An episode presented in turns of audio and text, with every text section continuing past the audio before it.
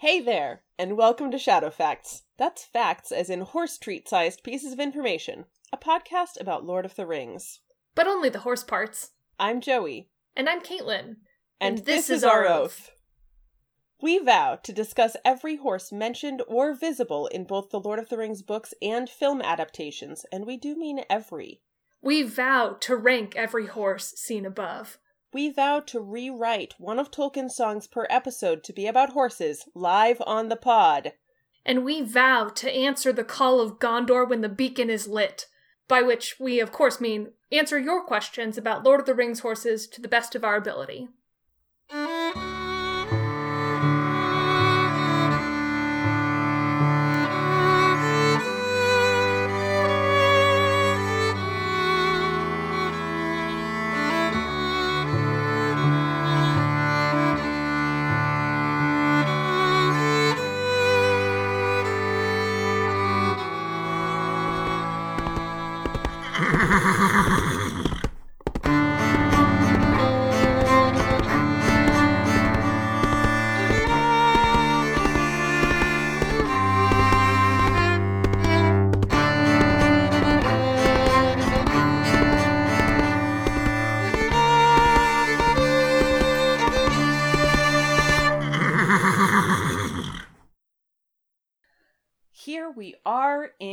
Episode 10. 10? Ten- Is that right? I am not the person to be asking about numbers, Joey. Yep. Well, I mean, honestly, I've been feeling weird about our numbering system because with our second guest episode out as, again, like 9.5, as Molly's episode was 5.5, I'm like, oh, this isn't episode 10, it's episode 12, and I wish I had done that number system, numbering system differently when we released the Molly episode, but I sure didn't, and I love consistency, so now I'm stuck this way. I like it because I have no respect for numbers. Oh, actually, maybe that makes me feel better. I'm shucking their authority. You have Yeah. no power over me? Yeah. Numbers Anyways. aren't the boss of me. It's the first episode of Return of the King.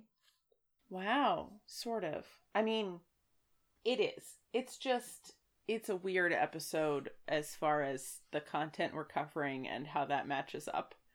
The fissure gets deeper and deeper every time despite our best efforts. We are, this is the first episode. We're splitting things up a little differently to try and better bring what we're watching and what we're reading into alignment. So today we have the first almost 40 minutes of Return of the King, the movie, and we have one chapter from Two Towers, uh, which is Yeah, not almost 40 minutes, 42 minutes. Thank you. 42 minutes of the movie. And we have one chapter from Two Towers, Journey to the Crossroads. And we have the first chapter of Return of the King, Minas Tirith. Yes. Yeah. And a surprising number of horses so far.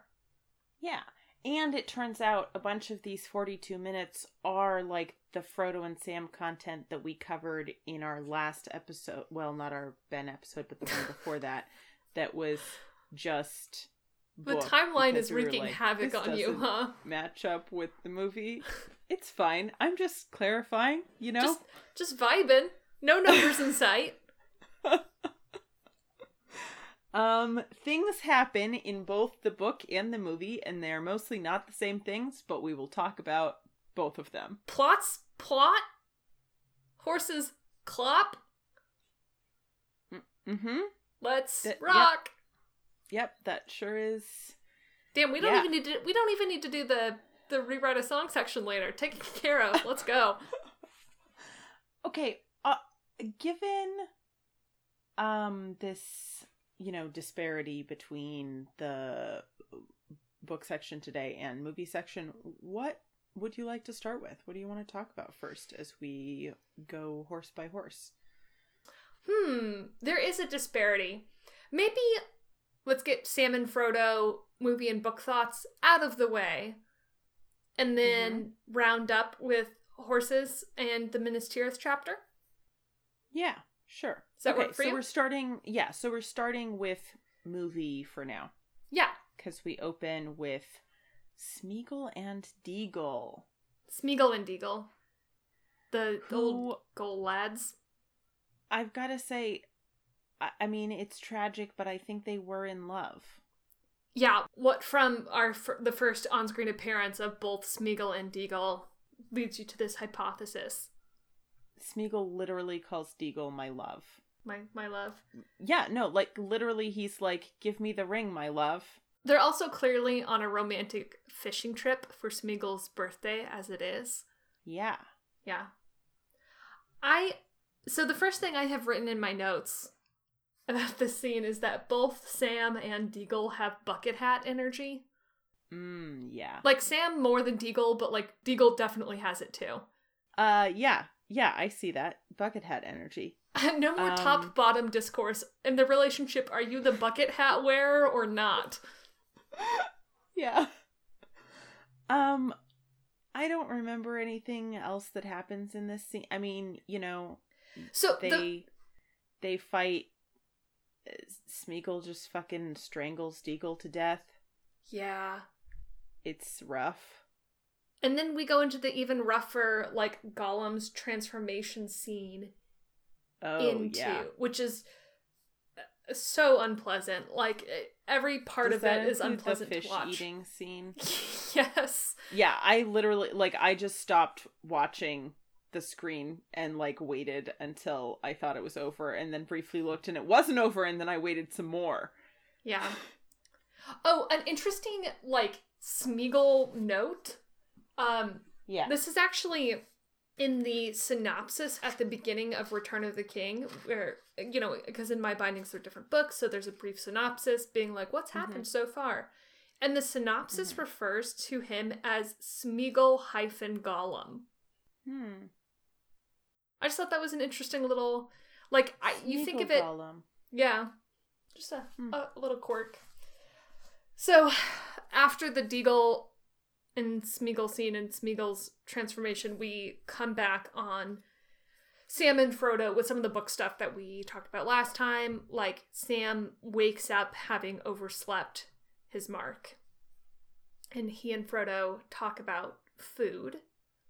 And there's, like, Sam is handing out lambus bread to to Mr. Frodo and is like I'm like, sorry. I'm sorry. I have to stop you. Limbus bread. Yeah. I just we say this word so differently and it's like you've just like swapped the vowels in your head. Mm, It's listen, that is how my brain is wired, so that is very possible. Yeah. Okay. Okay. I just I just wanted to like clarify. I I, I knew don't my crime. I knew what I had done. Okay. Joey, I love our podcast very dearly, but I don't think anyone is like, ah, time to listen to Shadowfax today to hear people pronounce words correctly. Uh, Oh, so okay. Sam is handing out limbus bread, and you can see him kind of like mournfully eye the stack. And this moment like breaks my heart because like Sam cannot lie to Frodo even when he's trying to do like the white lie of kindness. Like Frodo's like, "Don't you want any, Sam?" And Sam is in the the worst lying voice is like, "No, I'm not hungry. It's just." Ah, you you're you're so stupid and in love. You can't lie to him. Like ah, Yeah. Yeah. Yeah. it's yeah, it's um sad rough times for Sam and Frodo, but they are extremely in love. yeah. And that's pretty Um, much it on Sam and Frodo in the movie thus far, right? I think so. I mean, here's my confession, and this happens to me to some extent every time, but I feel like especially this time is that we waited long enough between watching that movie section and recording this that I It's a little fuzzy now. com- oh, more than a little fuzzy. my notes say I I did start taking movie notes that are just like the sort of the order of things happening so that I at least have that. But literally it just says Smeagol and Deagol and then Frodo and Sam and then Gandalf and Co in Isengard. yeah. So I mean I remember they're like in a cave, right? Frodo and Sam are kind of like or not a cave, it's like a weird stone like tent structure. Yeah, it's like It's ruins. pointy. It's like ruins set into the side of a hill, and they're sleeping Yes. there. and they right and they camped there and Yeah. i remember like angsty looks but i don't actually remember specific lines. I mean, that's pretty much it. We really don't spend that much time with them. It's pretty much that exchange. And I th- oh, I think actually this is where in the movie they have the exchange that we talked about so much last time in the book where Sam says something about like needing food for the journey home. And Frodo responds by saying, "Oh, Sam," in his softest voice, you know, like he does, because it's the only way he can pronounce Sam's name is like full of love and Mhm. affection and over brimming Mhm. with it. tenderness. Yeah. Yeah. And that's and then I think we pretty much spend the rest of the time um with with the other half of the party. Yeah. I am just thinking about like Sam and Deagol both having bucket hat energy and we said, you know, in I don't know, one of the last couple episodes that like like Smeagol killed his Sam, you know? Yeah. Um and I think actually seeing that scene at the beginning of this movie play out and remembering like Frodo, you know, having his sword at Sam's throat when Sam tried to like keep him away from the Nazgul, it just it makes that possibility feel more present. Yeah, That, totally. Like Sam like is is vulnerable, is in danger in a weird way. You know, like there's you know, he occupies this like very sort of unique position and it's extremely fraught. Yeah, like we we I think we think a lot about how like Gollum is the possible endpoint for Frodo without thinking about like Mhm. how that encompasses Sam and like how that affects him and like there is a possibility for like Sam for like for you know those situations to like mirror each other in other ways. Mhm. Um yeah. Yeah. Yeah. So um just thinking about that and not being sad at all. yeah. Um, like I said, that's pretty much it. Sam and Frodo movie wise. Do we want to knock out that chapter of the book, which does have a surprising number of horse references, given that there's no horses really visible? Were there horse references in that chapter?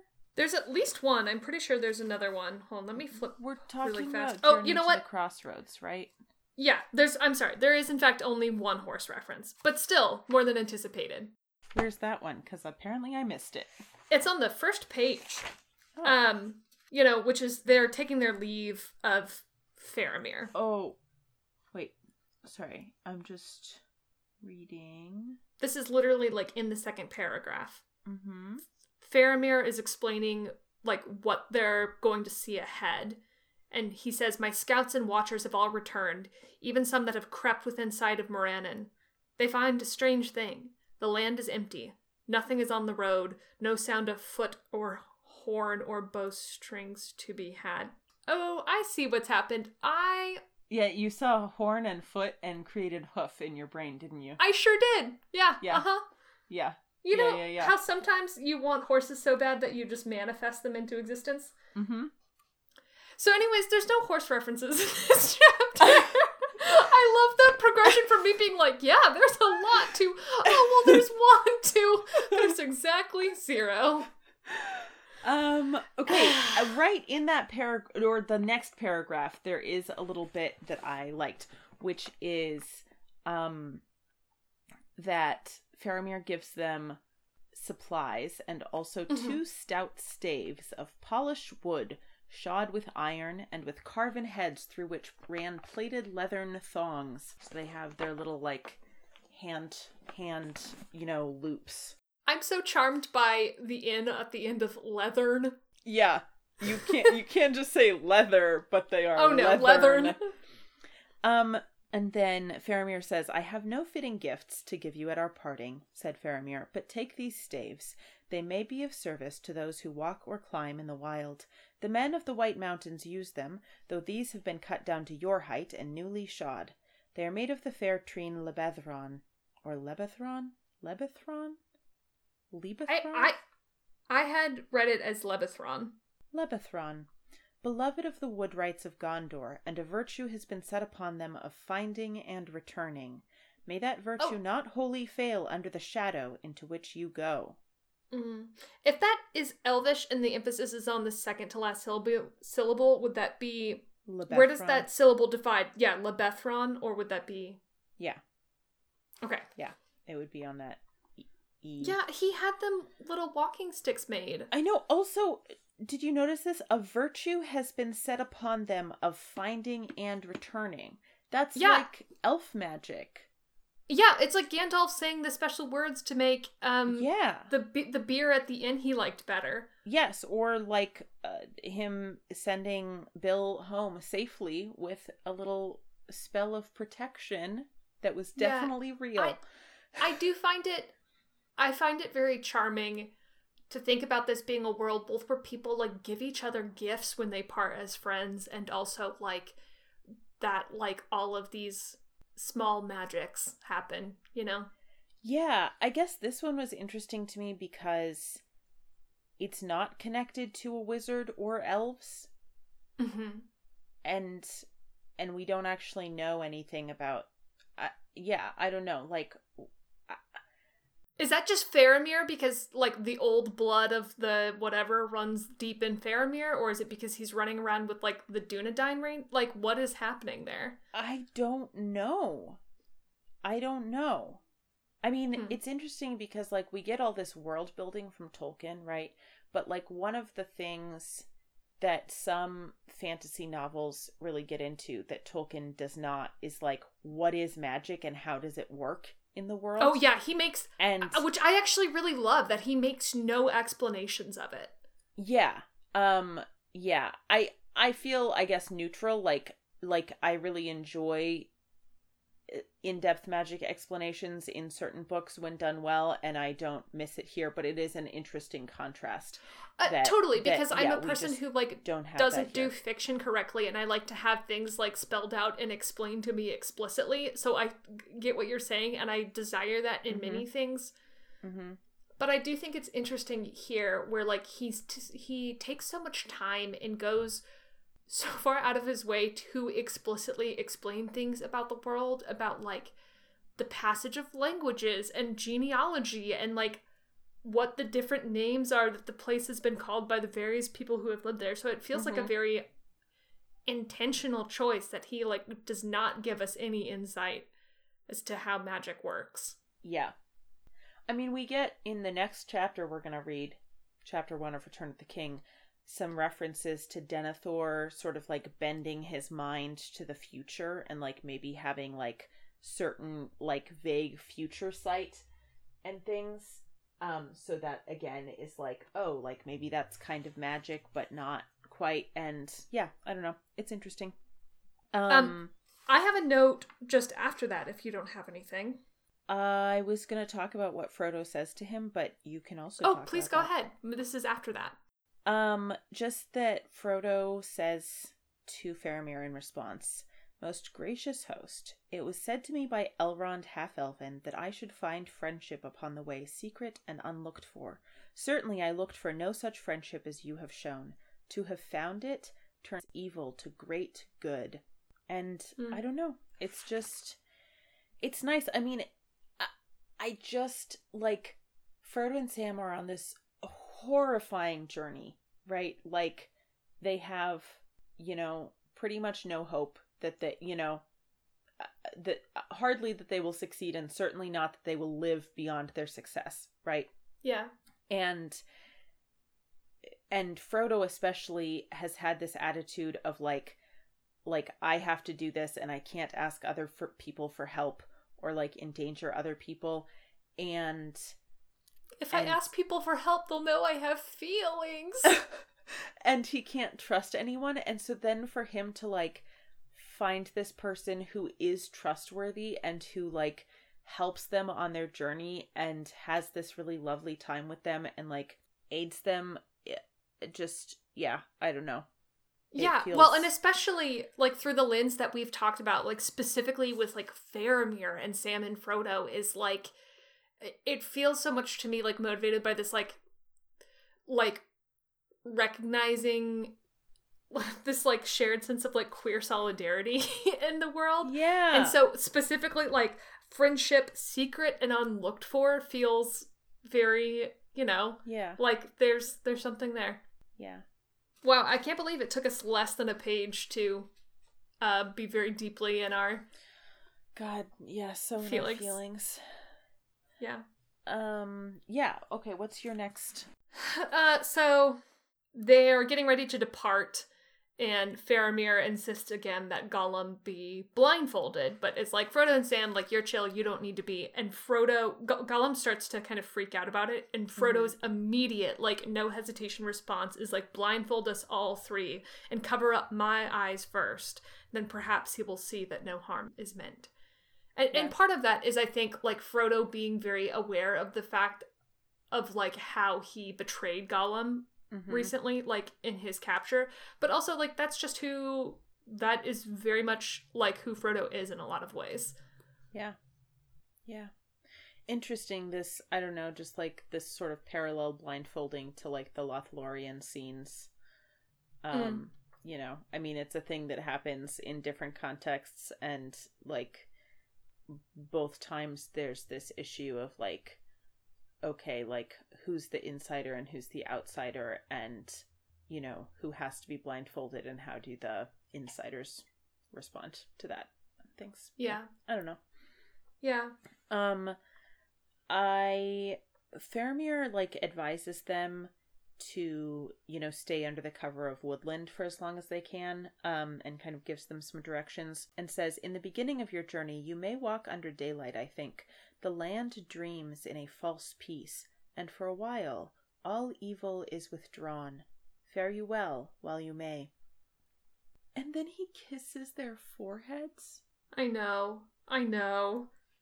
Uh, which is lovely. Okay, but I did I wanted to say something about his line the land dreams in a false peace and for a while all evil is withdrawn, which is that uh, like I I read that and I was like, wow, Faramir really does have wizard vibes.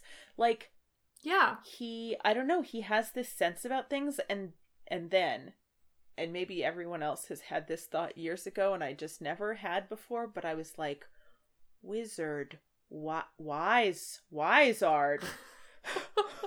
Wizard. Wizards are wise. Like that's that's Yeah. what makes what makes Yeah, buddy. Probably I had this realization when I was like a teenager and then I never thought about it again. and now I'm like, wow, wizards wise.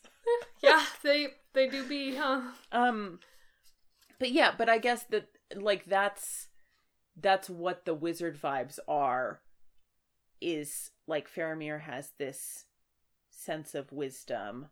Yeah, well, and I think they talk specifically, uh, like, Tolkien talks about his eyes a lot, like his serious, somber, wise gray eyes, like as a Mhm. way to be like, like Faramir sees through the veil of the world. Yeah. Yeah. Wiseard. Um You know what's inside of wise? uh, eyes? Eyes. Yeah. All the way eyes. down, Joe. Uh, Um, Um, and then I don't have anything for a few pages. okay, I have just just Smeagol's line. Smeagol was only joking. Always forgives, he does. Yes, yes. Even Nice Master's little tricks is. Oh yes, Nice Master, nice Smeagol. And It's the equivalent of like texting someone back fine with a period. Like, I'm not mad. I forgive your little tricks. yeah. Um and then I have Sam's dream is the next thing, which is in a few pages. Yeah, go ahead. Oh wow, you don't have anything until then. Great. No. Fantastic. Um just like dreams are so interesting to me in general and I like it, you know, when we have like characters dreams. I'm such Um, a sucker. I always I always love like a dream sequence. Like tell me what is going on inside of people's beans. Yes. Anyways, so Let, let me in. Sam it's his turn to sleep first and he is soon deep in a dream. He thought he was back in the Bag End garden looking for something, but he had a heavy Ugh. pack on his back which made him stoop. It all seemed very weedy and rank somehow, and thorns and bracken were invading the beds down near the bottom hedge. Job of work for me, I can see. But I'm so tired, he kept on saying. Presently he remembered what he was looking for. My pipe, he said, and with that he woke up. Silly, he said to himself as he opened his eyes and wondered why he was lying down under the hedge. It's in your pack all the time. Then he realized, first that the pipe might be in his pack, but he had no leaf, and next that he was hundreds of miles from Bag End. Oh. I like to imagine that this is happening at the same instant that, like, Merry and Pippin and Gimli are having their conversation about pipes. Like, many, many miles away. Mm-hmm. I, I feel it does make all of these little, like, stitches, like, binding the, the two halves of the story together. Yeah. Um, and then so at the end of that passage, Frodo is, you know, understandably in his feelings, like the they're hearing the storm around them, and Frodo says, "I'm afraid our journey is drawing to an end." Yeah. And Sam says, Maybe, but where there's life, there's hope, as my gaffer used to say, and need of victuals, as he most ways used to add. You have a bite, Mr. Frodo, and then a bit of sleep. "Where there's life, there's hope, and need of victuals." Yeah. Hmm. I mean, it really boy. is like, I think when you're having a bad day and everything feels terrible, you know, it's like those checklists that are like, have you had water? Have you had something to eat? Like, like having a bite to eat uh will probably make you feel like yes things are still bad but you are a little more capable of handling I. I am closer to being a person now than I was five minutes ago. absolutely and hobbits understand that so well Yeah.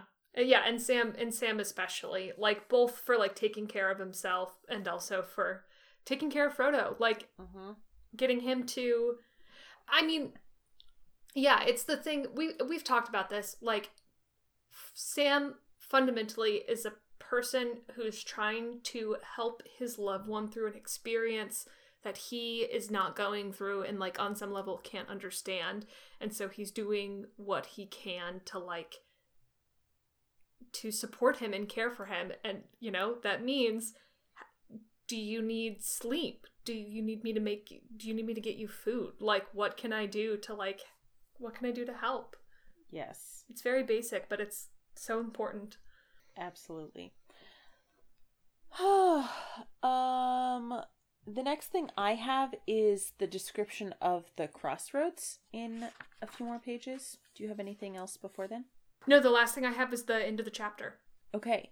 So again, this is a real missed opportunity for Mr. PJ.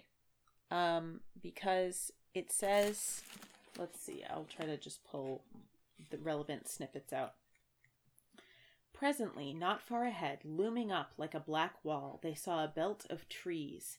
As they drew nearer, they became aware that these were of vast size, very ancient it seemed, and still towering high, though their tops were gaunt and broken, as if tempest and lightning blast had swept across them but had failed to kill them or to shake their fathomless roots. Um, and then they like keep walking, and then the road or path. Presently, it plunged into the great ring of trees, and they uh, make their way down. Um, also, as a side note, there's a lot in this chapter about kind of the sneakiness of hobbits, and I feel like we don't get that in the movie very much. Um, no no we really like don't Like we see them as just like these like sort of bumbling little people who are like not that good at Well, and he- adventuring. yeah and like you know sam has like his giant pack with like all the pots clattering on it Right, but like they're so I mean, this is the whole thing about the Hobbit the hobbit right is that Bilbo is good at sneaking and and so are they. It's just the thing that hobbits can do. Like there's a line right before they get to the crossroads hmm um where it says like you know they Gollum is leading them down the hillside really stealthily and they're like running when they can but the light was now so dim that even a keen-eyed beast of the wild could scarcely have seen the hobbits hooded in their gray cloaks nor heard them walking as warily as the little people can Without the crack of a twig or the rustle of a leaf, they passed and vanished. And and then here, as they are going down into the crossroads, um, it says, as furtively as scouts within the campment of their enemies, they crept down onto the road and stole along its westward edge under the stony bank, gray as the stones themselves, and soft footed as hunting cats. I, yeah, it's really good. I I like that second kind of more active description. Maybe I'm like reading too far into it, but the end of the first one, like without the crack of a twig or a rustle of a leaf, they passed and vanished. Um, uh, like on my most bullshit, that does feel like like echoing some of their own fears about like vanishing in pursuit of their quest. You know, mm. like them themselves like mm-hmm. f- physically vanishing and also their sense of selves like vanishing. Yeah. Yeah. Leaving no trace upon and the I earth. think yeah, like passing like from the world, like hobbits like dying out and vanishing from history, like there can God, you know, yeah. Yeah. Yeah. Yeah. Anyways, at length they reached the trees and found that they stood in a great roofless ring, open in the middle to the somber sky, and the spaces between their immense boles were like the great dark arches of some ruined hall. In the very center, four ways met. Um, and then, standing there for a moment, filled with dread, Frodo became aware that a light was shining. He saw it glowing on Sam's face beside him. Turning towards it, he saw, be- beyond an arch of boughs, the road to Osgiliath running almost as straight as a stretched ribbon down, down, into the west. There, far away, Beyond sad Gondor, now overwhelmed in shade, the sun was sinking, finding at last the hem of the great slow rolling pall of cloud, and falling in an ominous fire towards the yet unsullied sea. Um, and then the glow falls on this statue that right, which been, is what I wanted to talk about. Yeah, that has been um, vandalized. Yeah, so it's a you know it's a statue of an old king, and the head of the statue has been knocked off and, as you said, vandalized. Suddenly caught by the level beams, Frodo saw the old king's head. It was lying rolled away by the roadside. Look, Sam, he cried, startled into speech. Look, the king has got a crown again. The eyes were hollow and the carven beard was broken, but about the high, stern forehead there was a coronal of silver and gold. A trailing plant with flowers like small white stars had bound itself across the brows as if in reverence for the fallen king, and in the crevices of his stony hair yellow stonecrop gleamed. Yeah. It's not, you know, I feel like given that it precedes the book entitled like Return of the King, it's not like a very subtle thing, but I do really love that image of like the living plants making a crown upon upon the fallen statue. Yeah, absolutely. It was interesting. We didn't talk about this in um the episodes we just did uh on Lord of the Rings Minute, um, which you can go listen to, by the way.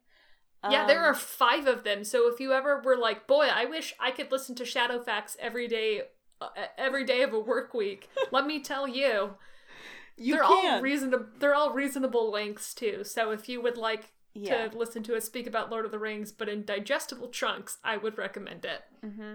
Um, but I was just noticing in the book when Frodo like finishes writing that title out, um, it's it's a longer title than what we see in the film in those scenes that we talked about. It's not just the mm. Return of the King or the Lord of the Rings or whatever it is. It is the downfall of the Lord of the Rings and the return of the king. Oh, interesting. Yeah. And I think that's all I have for Frodo and Sam. Yeah. I mean, that's. They that's pass out of our end. story for now. Oh. The, the last line is The sun dipped and vanished, and as if at the shuddering of a lamp, black night fell. We've talked about this before. I don't even think this is necessarily a, a great example, but like, man can end a chapter on a fucking stinger. Oh my god. Yeah. I mean, I think one of the things Tolkien does really well is like he he uses language really effectively and if you look at like the length of sentences they vary like he varies sentence structure in interesting ways and he uses um like the number of syllables in a word if you put several single syllable words in a row it forces you to slow down right like it so black night fell has this Mhm. like um you know this very like final sound to it and he uses that sort of thing really effectively throughout this book um Yeah. Where, like, if each each word is a blow falling. yeah like great green trees you know it like if you are reading it out loud you have to say that more slowly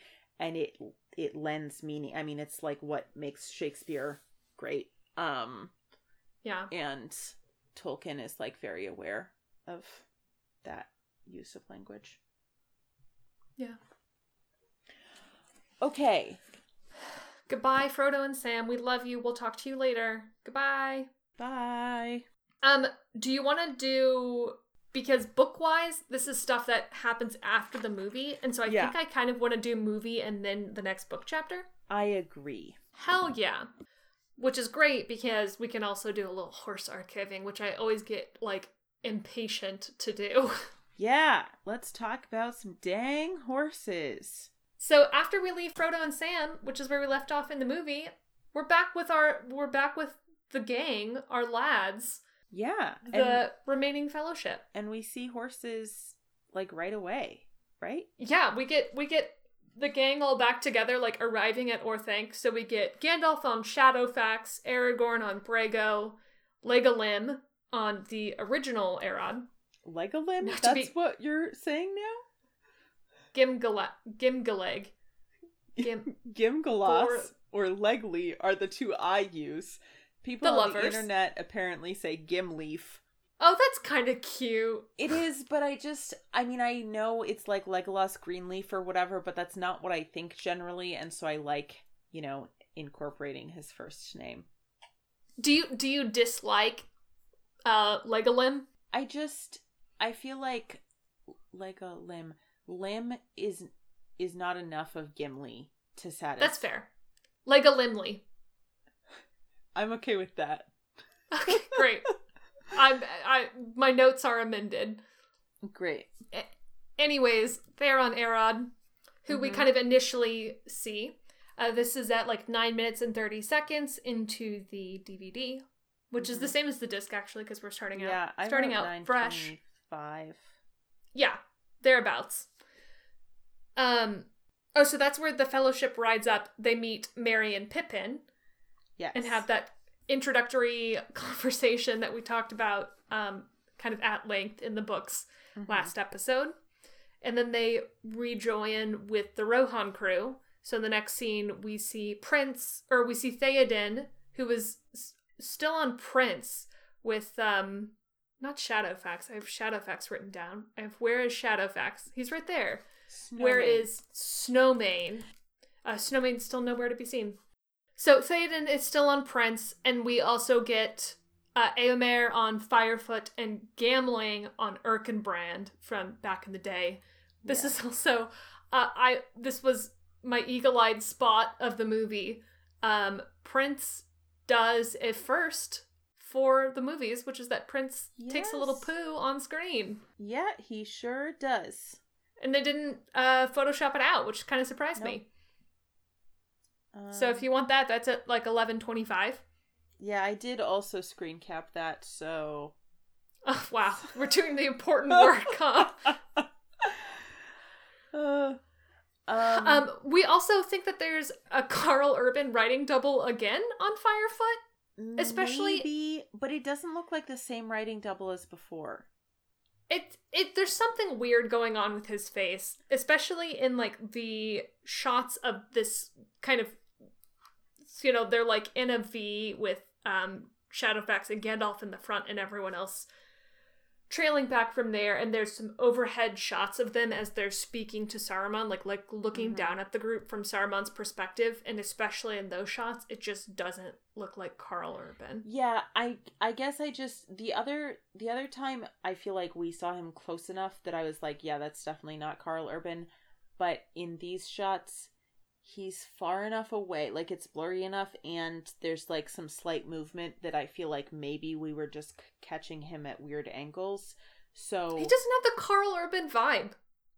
okay, that's fair. You gotta trust the vibes. I just here's what I know is that I cannot always trust my eyes, and I don't just mean my eyes. I mean people in general. Like yeah, we're very bad at it. we don't like uh, like we think of like oh I just see what's there, and that's not really how it works. Like No, and we're very bad at remembering what we have seen. yes, and like if you don't have all of the information, your brain just like fills in the rest in ways that we don't always like realize or understand. And so I guess I just I don't feel sure enough that it's not Karl Urban and not just like my or I yeah.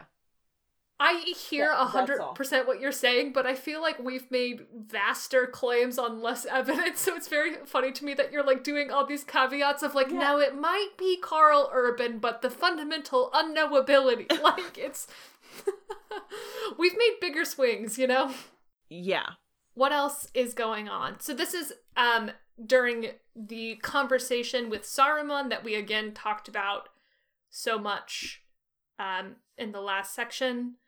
Um I want to say during the movie I got really emotional about like Grima's death watching this. Like it, so it's the combination both of like you can really see in a way that I don't think is really present in the book like Grima grappling with like what he's done and the sides he's chosen. Like you can see it uh, part of it is i think Brad Dourif is such a great actor even in you know not a lot to work with here. Mhm. and like theoden like theoden speaking to him like as the grima of old. I don't know. It just kind of got me this time. Yeah, I had actually forgotten that that was going to happen because I was thinking, well, like they end up in the Shire doing bad shit and no super that's not what happens in the movie. And so then when he died, I was like, "Oh, oh, oh, oh, right. Okay, that's Yeah, and and Saruman has the weird like he gets stabbed by Grima and he plummets off the tower and gets um impaled on the spike and then the spike kind of slowly rolls underwater. mhm. It's very I don't know, it's it's just a lot going on there. And Grima uh gets shot by Legolas Mm, because Gandalf wants to talk to Saruman alive. yeah. Um, I while we're talking about Aragorn, we have to. Um, I think the LOTR Madness Twitter account, which we have been enjoying the content of greatly, tweeted a meme about Aragorn not having eyebrows, and I have, I have known this man's face for such a long time, and since I saw that tweet, I have not known peace because I ne- I never realized before how non-existent they are. Like fuck the missing air. Like the where are the missing airs missing eyebrows? Who would have just thought that a man without eyebrows could be so hot? could be so but he is, but they're just not there, you know? I mean, they are. They're just. I know. Uh, sorry, I just had I have never- my phone out because I need to look at more pictures of Aragorn right now. Oh, for research purposes? Yes, I just need to check Totally out for research. eyebrow situation. It's it, like they're you know, they're there. They're not like Steve the sportscaster alien from SNL, no eyebrows, but they it's not a generous helping of eyebrow, you know? Hmm. There are definitely scenes where they're like more apparent, but I think a lot of it is that when he's in more like shadow or dramatic lighting, his there's just shadow kind of like his brow bone sticks out enough that you get shadow right under it and it helps like give some definition there. And when he's really cleaned up, like in scenes where he's like wearing the crown, um, then it's like, oh wow, where are your eyebrows, my my dude? Yeah. I mean, even if you just look at pictures of Viggo Mortensen, like not necessarily as Aragorn, like he He's just has just very light light on the eyebrows. yeah. Oh my gosh, wow. Wh- Um, what? I just I'm seeing this Google result has provided me pictures of Viggo Mortensen I have not seen and would not have expected. Oh, okay. Okay. Um Is it the ones from that New York Times article? The one's from that New York Times article. Uh no, there's one the one I'm looking at is it's from an ABC article, but he has like a big ass mountain man beard. Oh. What are the ones you're you're talking about? Oh, I see. I see the the beard. Um, here I'll send you this one. Oh wow. What is this from? Um, I don't know what this is from, but look at the picture I just sent you. Oh, interesting. It's like Greaser Viggo. That's great. Yeah, but like with longer hair than like a greaser Yeah. would typically have, I think. And Yeah. this it's is like, long hair kind of pomaded like- back. like Legolas's like like tough greasy brother. Dirtbag brother. Yeah. yeah. Um, did you send me the picture? I have now. Oh. Huh. Huh. Is he wearing a Mu- is he wearing a Mjolnir necklace? Yeah, of course. That tracks. Oh, is he? Yeah, he sure is. Anyways. Um, Anyways, back to back to horses. That's yeah. Um So everything goes down with Saruman. yeah. Can we jump ahead to Meduseld? Yeah, I'm saying they're they're riding back to? Edoras. There's a great aerial shot of everyone like Mm. riding along Mhm. the plains outside of Mhm. um, Edoras at 1823, which is great. And Oh, then yeah, and then I'm sorry. Did we did we actually establish that Gamling is writing Erkenbrand. Erkenbrand, or were we not able Fakenbrand. to tell? No, no, no.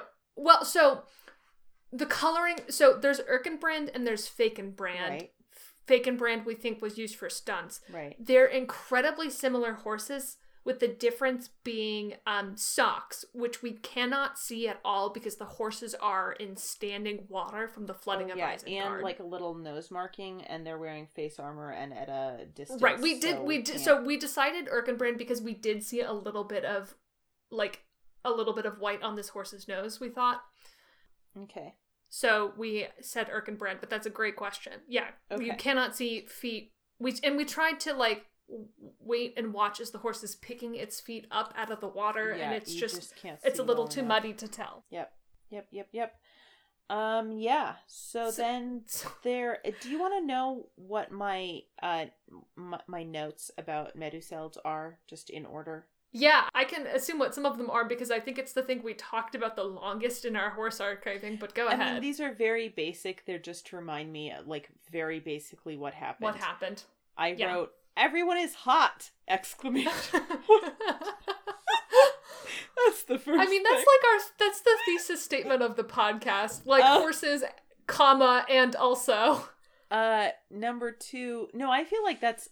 Uh, I think our podcast uh, uh, things points in order. If we were writing a three point essay, Oh, that would be point three, and point two would be everyone is gay. yes, And then everyone is one hot. horses, two in love, Gay. gaily, three hot. Yeah, totally. Okay, so I said everyone is is hot. Eowyn is so in love. Drinking game. Everyone is so in love. Ottergorn up during the night. Pippin and Palantir. Um, I have written drinking contest. Mm-hmm. Eowyn, Aragorn drink from the cup, and then I've badly and kind of creepily drawn the eyeball emojis. Uh huh. Great. Um. Yeah, so they're there, and there's like a feast happening. Does Theoden like say something at the beginning?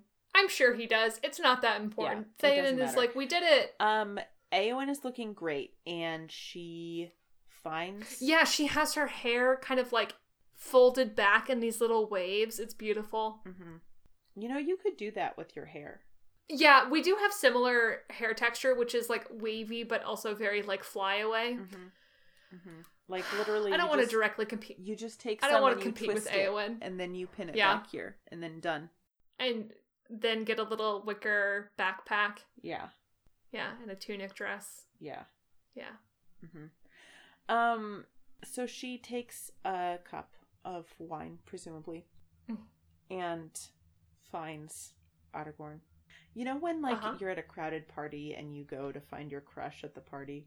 Hmm Anyway, she does that, and she She does that. offers him the cup, like with both And she is like she is like beaming. blushing and flushed and like Yeah. glowing. Yeah, yeah. She offers it like with both hands, and he takes it with both hands. It feels very ceremonial, Yeah, and because he's like kind of holding the cup like yes, with like a triangular grip almost, like with his steepled fingers like meeting in the front of the cup. yes, and then he drinks from it, and they like maintain eye contact the whole time. Well, you drink from the same cup, Yeah. bro. and Yeah. then he walks away, and she looks so happy, and then Theoden comes up, and he sees her looking happy, and he sees that Aragorn just walked away, and he says like he's a good man or something, and then We had such a long conversation off mic about like I think this, like her offering him the cup, was a clear, like, this means we are involved potentially in a betrothal way, but at the very least in a clear, like, I have made my intentions clear and you are yeah, reciprocating it, them. it you have entered feels into like a courtship thing. And I think Yeah, both the way she offers him the cup and he takes it like feels like ritualistic and the conversation Theoden has with her very much is like ah so that's the man you've chosen and like has chosen you back I approve great yeah, and we had we had a really long conversation. Like, there's, I I don't disagree with you. Like, especially, like drinking from the same cup and like maintaining eye contact feels it's both like a very charged moment and like you said it feels very ceremonial. Like i we're absolutely on the same page about that. Yeah. And we kind of got like lost in the weeds about like character motivation Yeah. and like is this like Aragorn like being more emotionally available than he's been in the past because he and Arwen are like broken up? Like what like what exactly is going on yeah. here? Yeah like that's that's what I'm trying to that's what I feel sort of like confused about is like what Aragorn's intentions actually are. Like, did he drink from that cup knowingly? And if so, then like what happens then? Because obviously he gets back with Arwen, and like when does he find out that Arwen didn't leave? And like what you know? I just Right. Right. I don't want to get know. like too bogged in the weeds of it, but like yeah, it does I don't know. There there's some like dissonance there because like I feel like if it was like, oh, we're betrothed now or something, there would be more resolution of it because like how I mean, you know, like the next thing that happens in return is like he rides off. He like leaves the camp and leaves her without really like she catches him trying to like leave and they don't really talk about it and her feelings are like obviously hurt. yeah And then I don't think they like significantly interact again. yeah I don't know. Maybe we'll have to revisit it as we see more in Return of the King. Like regardless of kind of what the yeah. canonical Yeah. intent is, like it's a charged scene. Like there's clearly I mean, something happening between them. Yeah, it's it's good to watch. I think. It's good to watch. Um, we were we were both like giggling and Yeah. making lots of like ah sounds throughout it, Also, then which is you know a good indicator. during the night and she's like curled up on the couch, just Oh like in the middle of the hall asleep, I know. and he like spreads the throw over her and like tucks her in. It's like so romantic, yeah, yeah. beautifully tender. Yeah. Yes. Um, it, it's it's very good. Yeah. I do wonder if Ottergorn is one of those people who, like, thinks that he is communicating more than he actually is through, like, Mm, yeah. looks and body language and whatever. Like, that, like, later, you know, Legolas is like, so, like, what happened with you and Eowyn? And Ottergorn is like, oh, like, you know, I made it clear that, like, this couldn't work. And Legolas is like, okay, but like, did you say that to her? No, but like, she understands. Right. Oh my God. She gets it, and she very much does not get it. Aragorn is like, we had a moment of extended eye conversation. she like, Legolas is like, what does that mean? Like she was ghosted, and he thinks that they like Mm. had, you know, communication. yeah. That's my theory. Yeah, I don't I don't know. I'll I'll be curious to see how I feel about it like as we get farther Mhm. into it, you know? Yeah. Um, Um, and then And then I think actually it does cut back to Frodo and Sam briefly because I have written in my notes, I'm on your side, Mr. Frodo, but I'm trying to remember what that would be. I'm looking up the chapter titles for the movie right now. I'm on a horrible blog post. uh oh. Um, the drinking game also happens in there, which we don't like have to talk about, but just Oh, yeah, it's I don't know. I have mixed feelings about the drinking game, which is like I like some of it. Like I like Eomer being rowdy, and I do like Legolas is like I think it's beginning to have an Yeah. effect on me. But uh, like I feel like Gimli's a little over Yeah. the top. Yeah, and I feel like I mean it's it's another case of Gimli being used as comic relief in this very like oh look at Gimli sort of like get too drunk and like slobber and belch, you know, in this sort of like yeah, and like his eyes literally Right, cross. yeah. Yeah. um Mm, so there's a chapter, there's a, a DVD chapter called Gollum's Villainy, and I cannot remember what happens, unfortunately. great, guess we won't talk about that. But I do know that at some point, Sam tenderly says, like in response to something Frodo says, "I'm on your side, Mister Frodo." Yeah, So it's we when can just like hold that in Sam our and gay little Gollum are hands for a having moment. some kind of conflict and Frodo is like I like Oh, oh, oh! Uh, he said they're ta- they're arguing about Gollum, and Frodo says something about we need him on our side. oh I I thought think. that Frodo said, "I need you on my side," as in, I've chosen. Oh, yeah, maybe. to Oh go my with God, what is it? and so like I need you to get with. your you know. side, Mister Frodo. Yeah, yeah. And I'm then so, Sam says, so "I am on your myself. side, Mister Frodo." Yeah, Frodo says, I need you on my side, and Sam responds, I am on your side, Mr. Frodo. And Frodo says, I know you are, Sam. Ouchie. Uh, no more context than that, unfortunately, thanks quotes.net. Um, but boy, I wish I remembered what that was. Yeah. Well, just another angsty moment with Sam and Frodo. Uh, I mean, that is apparently, according to Pinterest.com, a popular angsty moment based on the number of uh, photo edits I'm seeing. Yeah, I believe it. And then we're into Palantir territory, which I don't I don't need to talk about the movie scenes that much because we talked about the book scenes pretty extensively last time. Yeah, me neither. Um, but critically, it leads to More horses. Gandalf. Yeah, it leads to Gandalf, Merry, and Pippin like storming through Edoras to the stables for them to leave, and it's Ugh. excruciating because Gandalf is in front. Merry is angrily marching in the middle, and Pippin is kind of trailing and apologizing, but like clearly doesn't understand the stakes of what happens, wh- like what's going to happen because of this yet. And Merry does, and he like doesn't know how to handle it's like he can't even look at Pippin. Like he's Yeah. walking in front of him and kind of angrily talking back to him over his shoulder. Like, I can't even look at you because I'm so like Yeah. Yeah. because I'm angry with you because you've done a stupid thing, but mostly because like I'm so upset at the thought of us being separated that like I cannot handle myself and my emotions right now. Yeah, and Pippin is like, so we're going to what wherever, right? And but like Merry has already realized like probably it's just Pippin and Gandalf, and Pippin has not realized that. Yeah, Pippin Pippin straight up asked him, "You're coming, but you're coming with, right?" And Yeah. Merry doesn't answer. Ugh. Ah. And there's also some horses there. Yes. Um. At thirty four forty six, there is a a you know a guard, a rohirrim, uh, whoever, a crested helmed person on a horse. Um, you cannot see the horse's face. It is a darkish bay with no socks.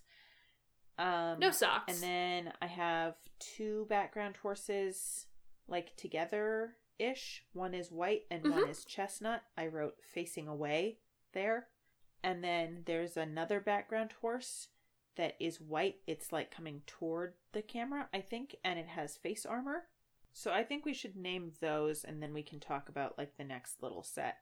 Yes, we also um I want to remind us as we get into horse Ah, naming yes. territory that we have a small pool of of guest recommended names for horses which includes Toast, Fig, Mouse, and Toss. Yeah, so Mouse and Haas actually came from an off mic conversation with Norm and Cassandra from Lord of the Rings Minute. Um, yes. Because we asked uh, them for. I forgot that was names. not on the Yep. microphone. Thank you. And I feel like uh, we maybe did not ask Ben for horse names, and we should have. uh, I'll tweet. I'm gonna tweet Ben right now. Great. um, I mean, unless I think- did, and I just haven't listened to that episode recently enough. No, so I- I've forgotten. I I remember asking that question actually. I said like towards the end I was like I have a very important question that we've been asking. Or maybe that was in the lead up to horse Horsona. Yeah, I think that was the horse Horsona question, not the names question. Mm, well, we'll gather it. Don't worry, we have many more horses to name, you know. Yeah. Okay, so what's what's jumping And out for can these? we have Can do you have notes on what Fig and Toast were supposed to be? I know they both had some like personality characteristics that went with them. Like one was sort of elegant and shy, and one was. Uh, I think I would have to re-listen to the episode, so we might need to save those for. Okay. I mean, I'm pretty sure that- you wrote it down somewhere, but not necessarily somewhere that you have access to now. So that's fair. Well, I'm glad that you remember what I've written down. I just feel like you. Yeah, I don't know. I no, I pro- no, I did not mean that as a jab. I mean it. Um, I just don't Also, know where that is. do you know that we did in fact name a horse Toast, but not Oh, we did name a horse toast, didn't because we? of that? Yeah. Wow, just a totally. And I don't totally remember if that was before or after that.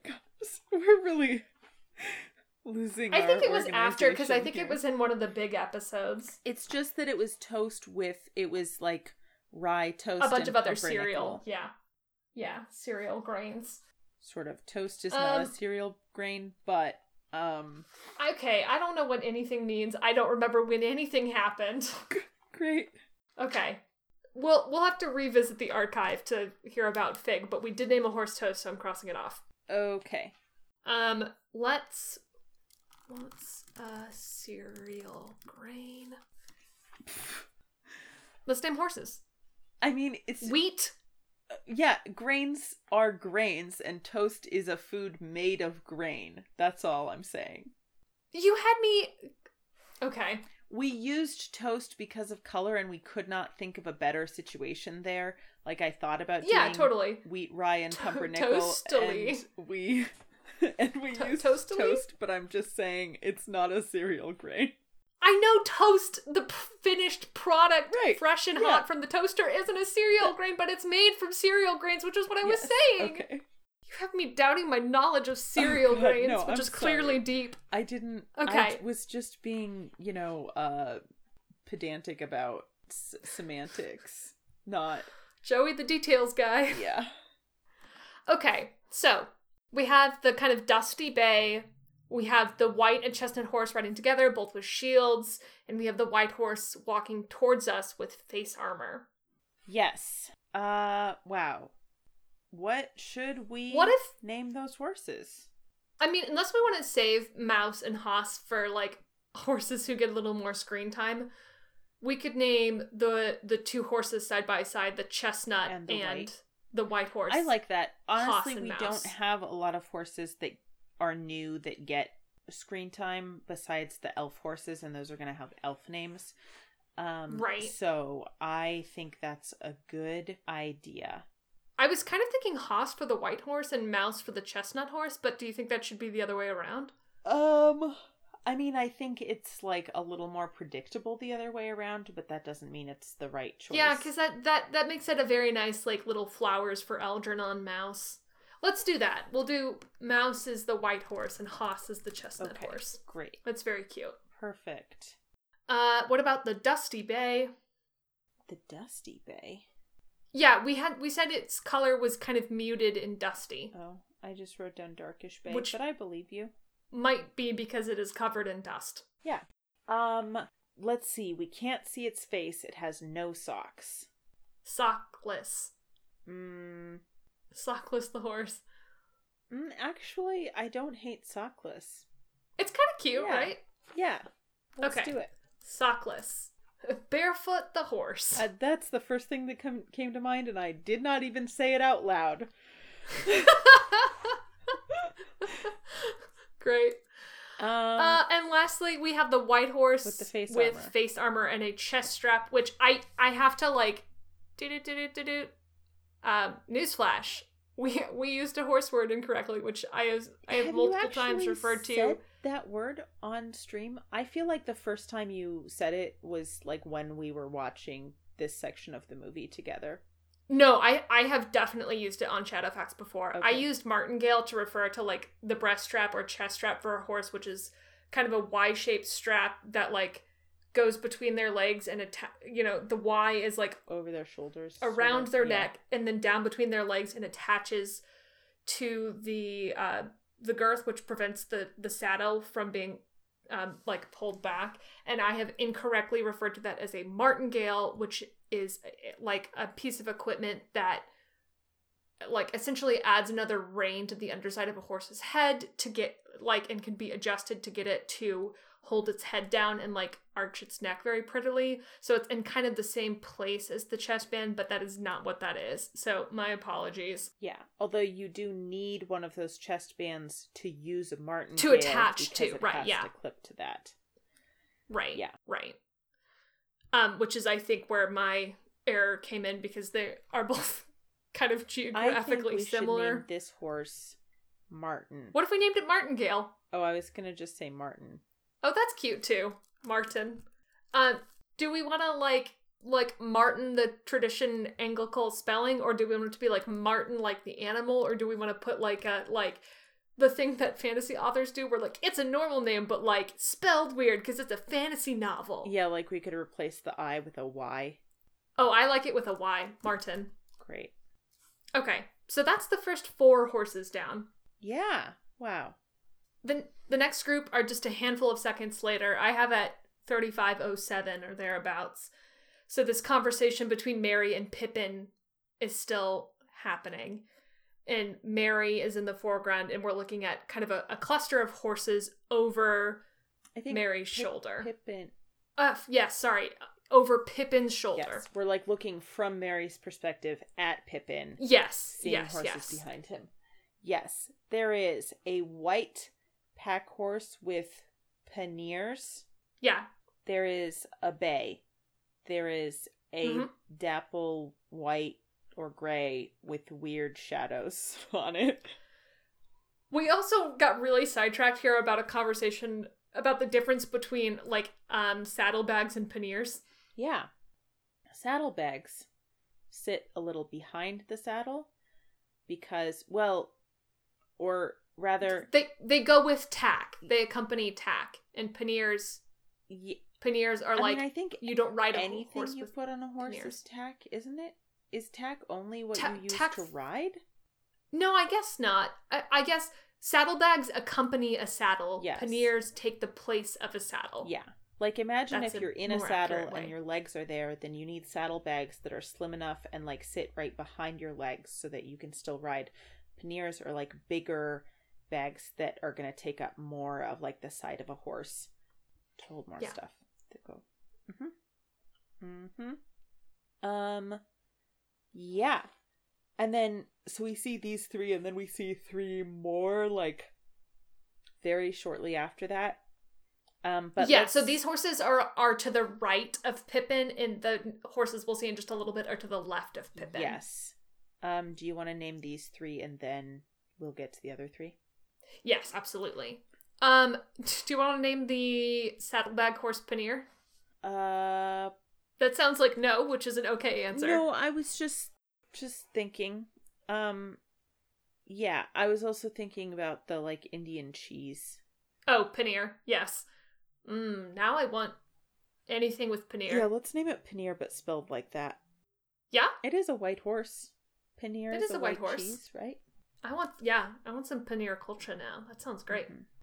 Uh so that leaves the white horse with the kind of dark splotches, which is maybe a dapple, and the bay, which are both being ridden by guards. What's a good name for a bay horse? Um, mm, mm, What's up, Joey? I've forgotten every horse name idea. Yeah. Um Wicker, which is funny because it's like wicker, but also like Yeah. wicker, like the sound they make, whickering. is that like the color and of wicker also like wicker the material. Uh, wicker isn't a specific color; it's a texture, and depending on what you make it out of, it can be bay colored. Okay. I know a lot of wicker is Wicker. like a lighter wood. but yeah, I usually is- th- when I think of wicker, I think of a, a lighter there color. is dark wicker. So Yeah. this name brought to you by looking past the computer and seeing a laundry basket on my bed. Oh wow, I am also looking at wicker right now. I'm looking at a small wicker basket on my mom's desk where I'm recording. yeah. Oh my god, that I just heard there's what? There's like a million wicker baskets in here. Uh, okay, Paneer. and then okay, so based on the like i- names inspired by what we're looking at, there's a little um ottoman that accompanies the chair in here. So we could name the white horse Hassock. Ooh, Hassock. That's a great horse name. That's a great horse name, right? Yeah, I like that. Good job. Okay. The next three horses are just like 12 seconds later, basically. Mhm. Um, there is a dark bay with a rider. There's a white horse with gray knees, um, Yeah. and face armor and a rider. And there is a blood bay with a rider and no socks. Um, I don't know what exactly classifies a blood bay. I just mean We can't we I can't get into it again. it is a fairly Red. reddish bay. That's all. Um, it's honestly like hard to focus on the horses in this shot too because Pippin is in the foreground and just looks gutted. Yeah. I do have Um, screen what if- caps of these, although you won't really be able to see the horses that well in them. Uh, you know. Th- I mean, that's as well as we can see them. Okay, Yeah. based on me describing Pippin as gutted, what if we gave these three horses fish names? Oh, yeah. I would I would take that. Um What are some fishes? Cod, Oh no. haddock, salmon, tuna. Haddock isn't haddock isn't bad. I also like haddock and hassock. Yeah. Maybe. Um, Marlin. marlin is great. Haddock, marlin, and tilapia. Oh, tilapia, yeah. I was thinking Oh, I was mostly kidding about that one. I was thinking of orange roughy. Roughy is kind of cute by itself. Mm-hmm. Um, I feel like there's this other fish I was thinking about recently, and I can't. You do a lot of thinking about fish. Sometimes albacore. Albacore's, it's like almost there, you know? I was know? thinking about albacore because there was. Did you see that tweet? Um. Fuck. Is it albacore like amore? Yes. Yeah, I sure did. Albacore. Yeah, like Um, when the moon is blue- a dish and you mispronounce fish. Albacore. Albacore. Oh. It was really good, and then Uh, I just sang that to myself in my head so many times. Yeah, that's a song my grandpa likes to sing to me. Yeah. In his, like, scratchy old man voice. mm-hmm. Um, I kind of like Bluefin Mm, yeah, as a horse name. I don't know. bluefin is nice.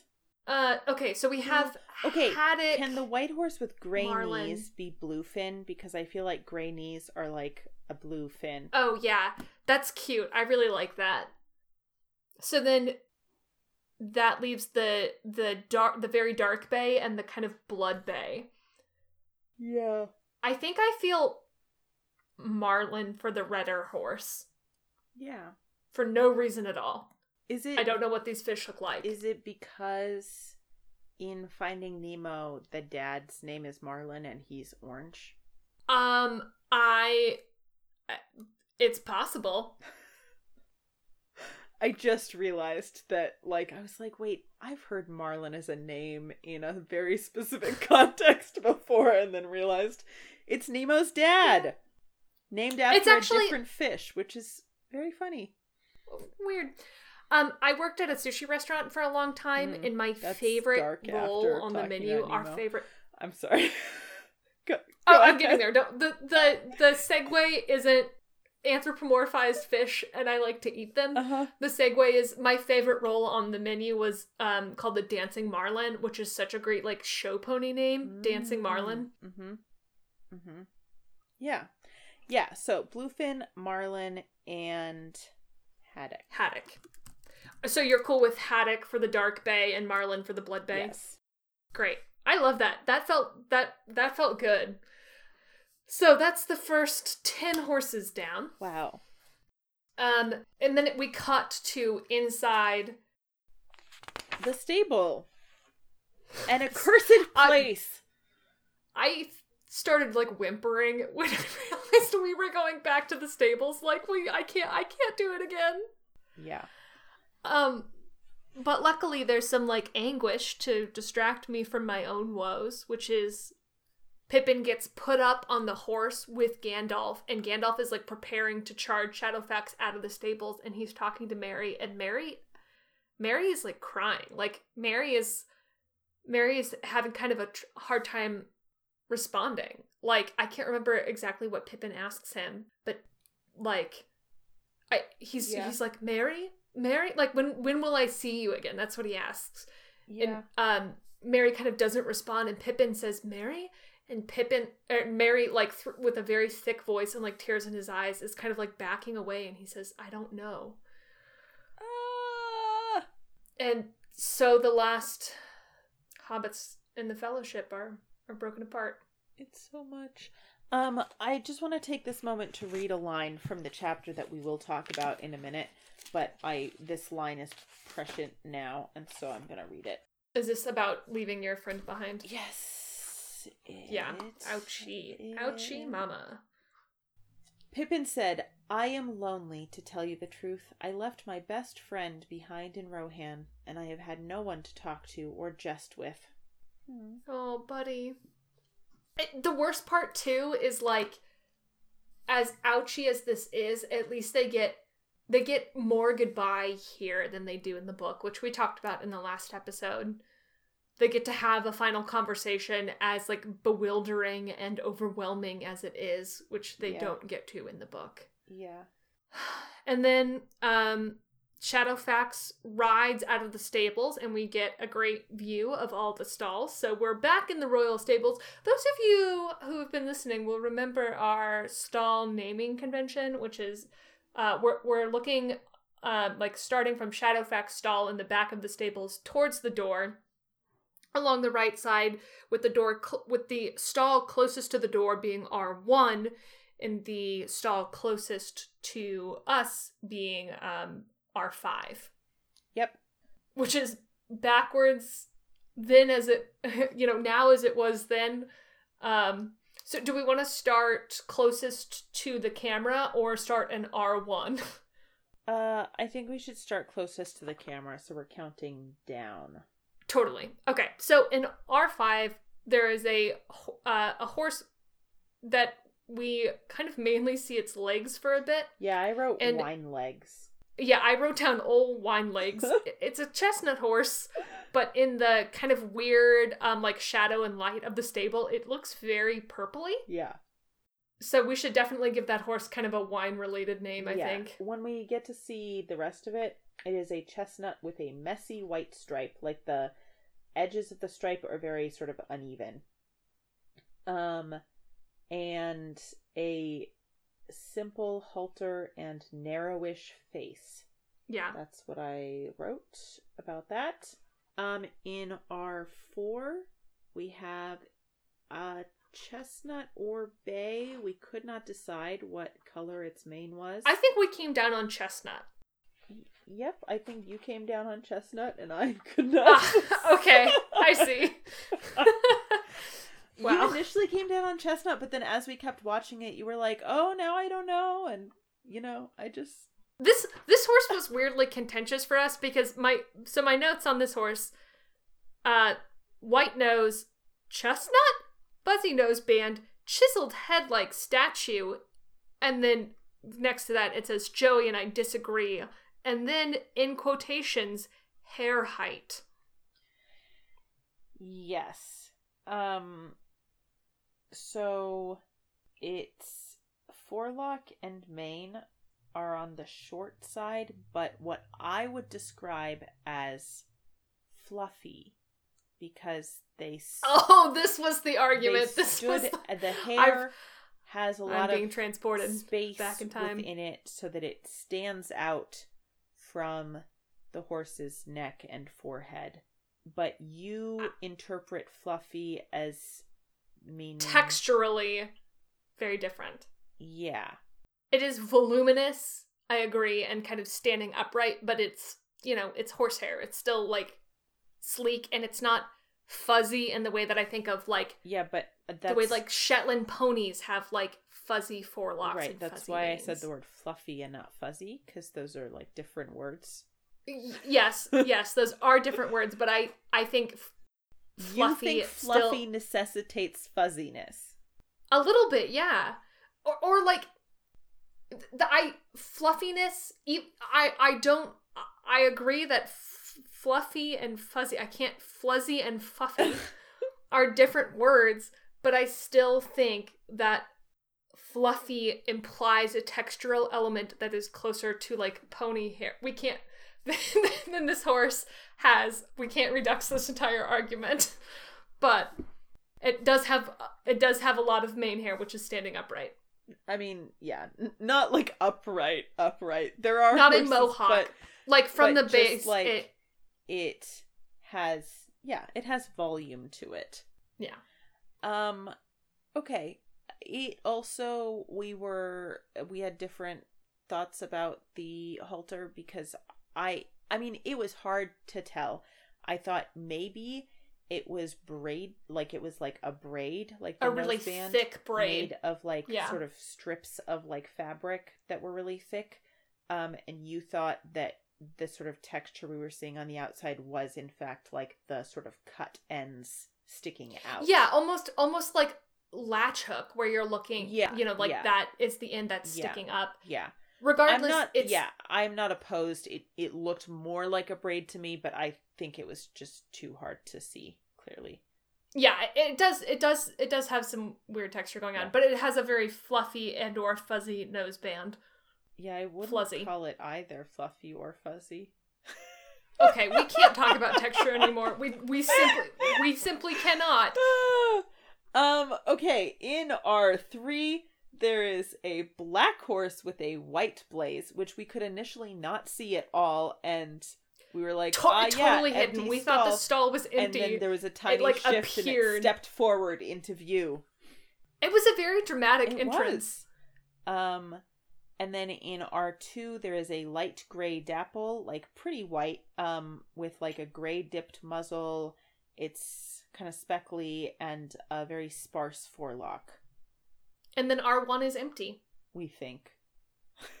yeah listen Okay, so names right off the bat. I think I would like to name old wine legs Amontillado. Oh, that's great. All I could think of was Merlot, which was Albert. Oh, that's also- that's also a nice- named him Albert. Oh, really? Yeah. That's a That's that's that's a weird name for a dog like Albert. Well, it's not a name that it's just the name that the shelter gave him because like he was Yeah. found as a stray, so they have to name every dog and he was named Merlot. Um Hmm. and my mom was like, absolutely not. So we named him Albert. it doesn't really like fit him. No, it does not. Um but Amontillado is great. I like that.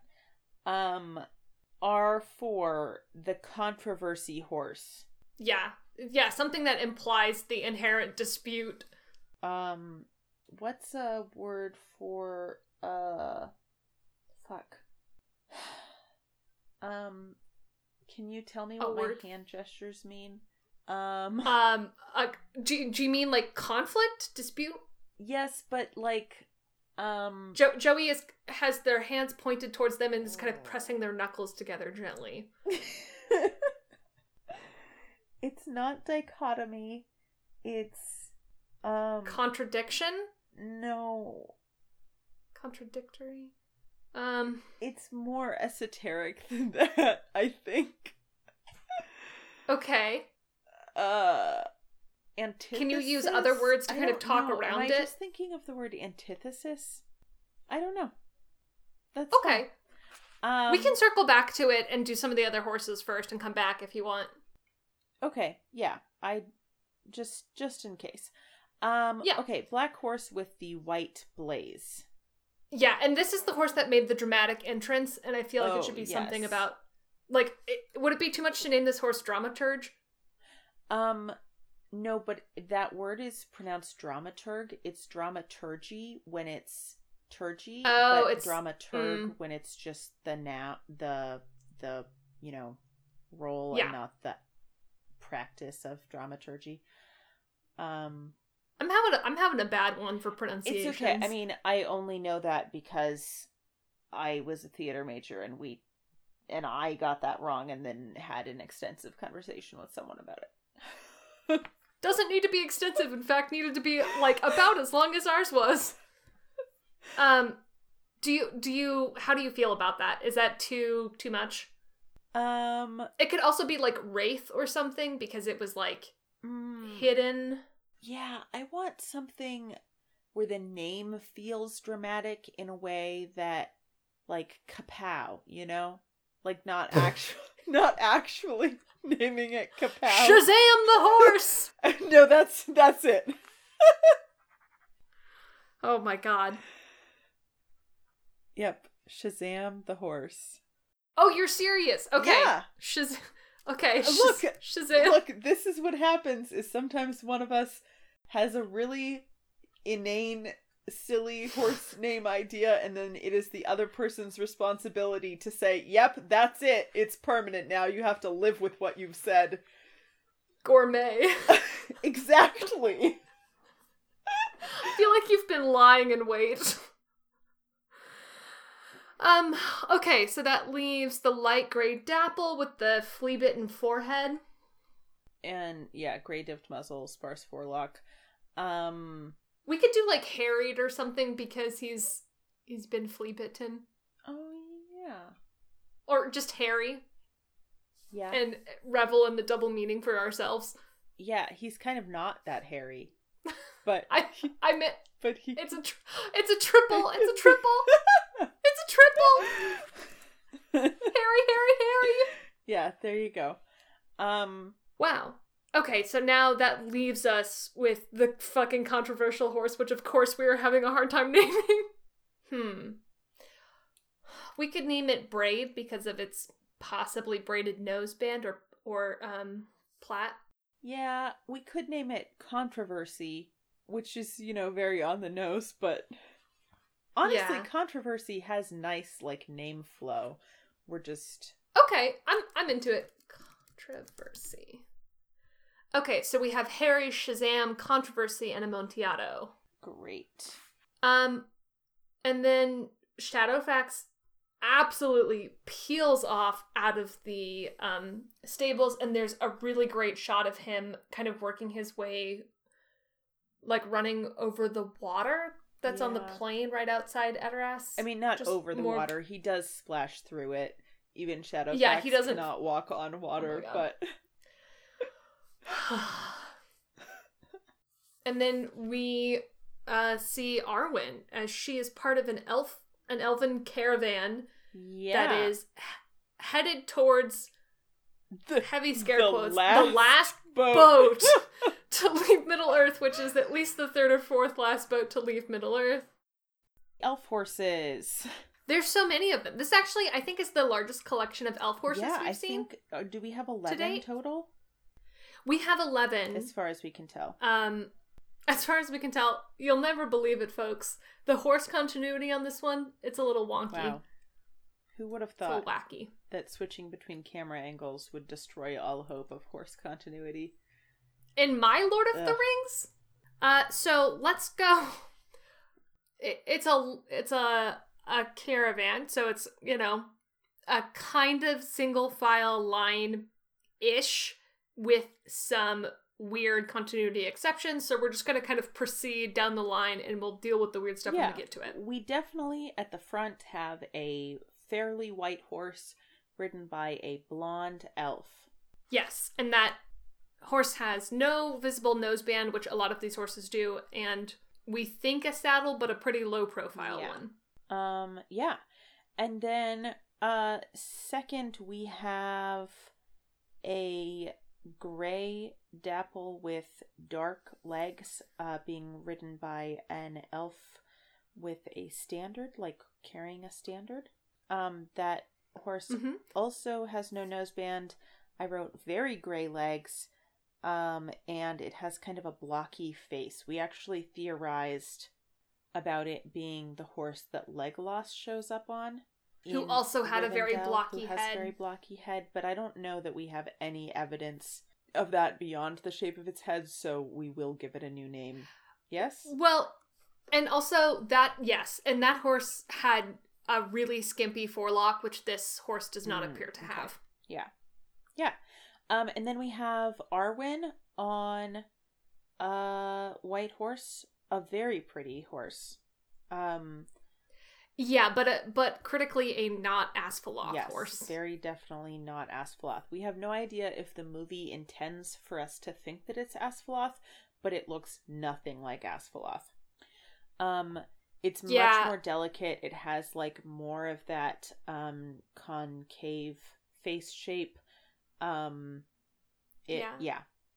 Um, it has Kind of like the teacup yeah, nose. It's a white horse with a dark gray mane, no noseband, that sort of Y-shaped chest strap, um, some pink skin on its nose. Like a lot of white horses, it's get really gray in the nose, partly because their skin is dark, um, but it has some pink skin in it, the nose area. Um, and the saddle on that horse has like a really high saddle horn that is like sort of carved with like cutouts and things. It's very cool. Yeah, it's really cool. It comes like up to uh, the rider's like navel almost. Like it comes up to a point, and then there's a cutout in the middle, so you can actually like see through the saddle Yeah. horn. Very cool. Yeah, it's super cool. Um, And then things get weird. Things get weird. Yeah. the shadow fact Um, story. There's a horse we see. It's just it's cutting back and forth a little bit, and so like we hadn't seen this horse in the order before, and now it's there.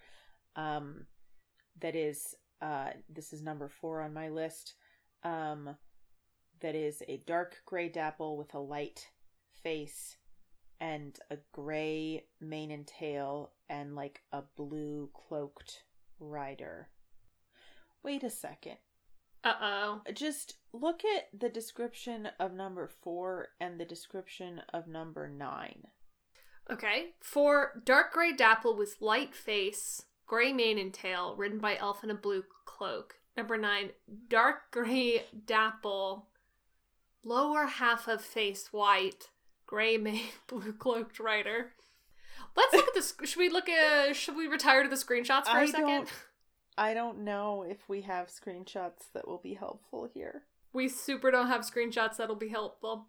Oh no. This whole time, Okay, I was like, I'm inclined- and like I kept having this little thought in the back of my head, and I couldn't figure out what was bugging me, and this is what it is. Yeah, I think especially because this is not the only place that the continuity is weird because they're so similar. That makes more sense for it to be the same horse and like a continuity error in the Yes. order of the of the caravan than it does for them to be different horses. Yeah.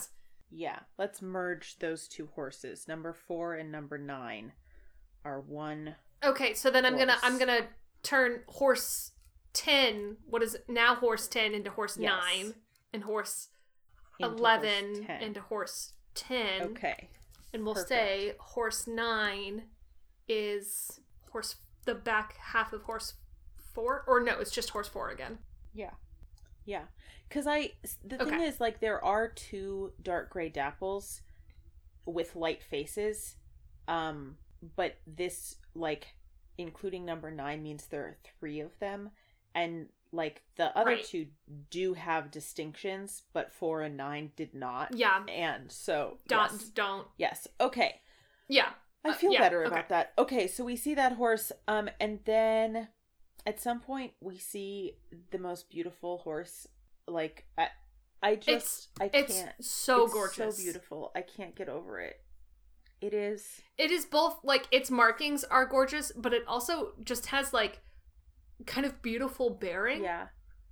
Um, like the horse we were just talking about, it is a dark gray dapple. Although its dappling is like so distinct. Like it's like it's a Yeah. it's sort of a like cloudy dark gray horse, but then there are these like white starbursts all over it, and then Yeah, it makes me think very much of like a of like watercolors. yeah, and then yeah, like if you've ever ever done watercolors with like salt or whatever, um, that sort of created that effect. It's very much like that, and then its face gets like really light, like it's lighter gray to start with, but then it's also like almost completely white in kind of like a V shape, like from its forehead down.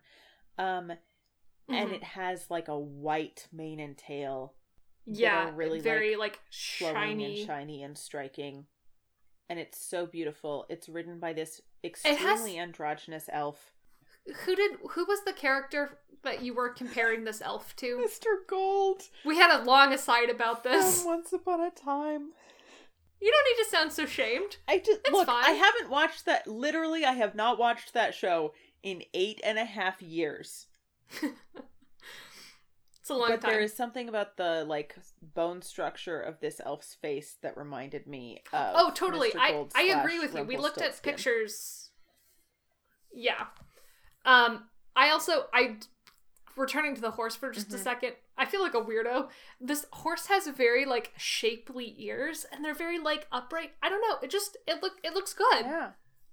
It's it's so we will post a screen cap of this horse and and we got a good one of it and it's so so beautiful. Yeah. Yeah. Up next, we have. Um well, oh, this is weird order again. yeah. So so the thing that's happening here is we're seeing a procession but Arwen then has like a vision as she looks out into the wood cuz she sees like a little boy running and then he runs to like an aged like an older Aragorn, like Aragorn with gray hair, which I've got to say like looks good. Like he, he It works for him, right? Um Dilf. yeah, a, a little. Um and she's like, "Oh, that's the son I could have like I would have if I stayed here."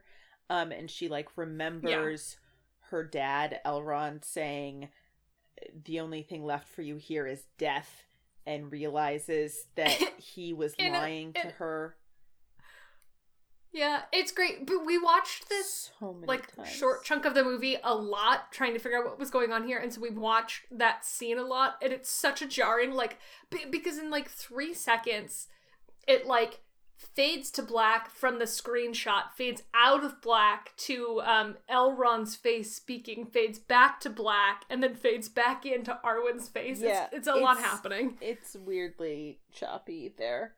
Um and then Arwen has sort of stopped riding or stopped like moving forward and then Figwit is standing in front of her. So we are seeing the return of your favorite and right. mine So we're seeing her from like his perspective like, you know, from the head of the procession back and then we see Figwit from her perspective so the camera turns around there and we see horse butts sometimes and those horse butts do not seem to correspond with the order that the horses were in when we were seeing them from the of other course not angle. why would they because everyone knows that Joey- when you look a different direction time and space shift around The world changes. you yeah create a parallel universe Lord of the Rings is an unreliable horse narrator. Mhm.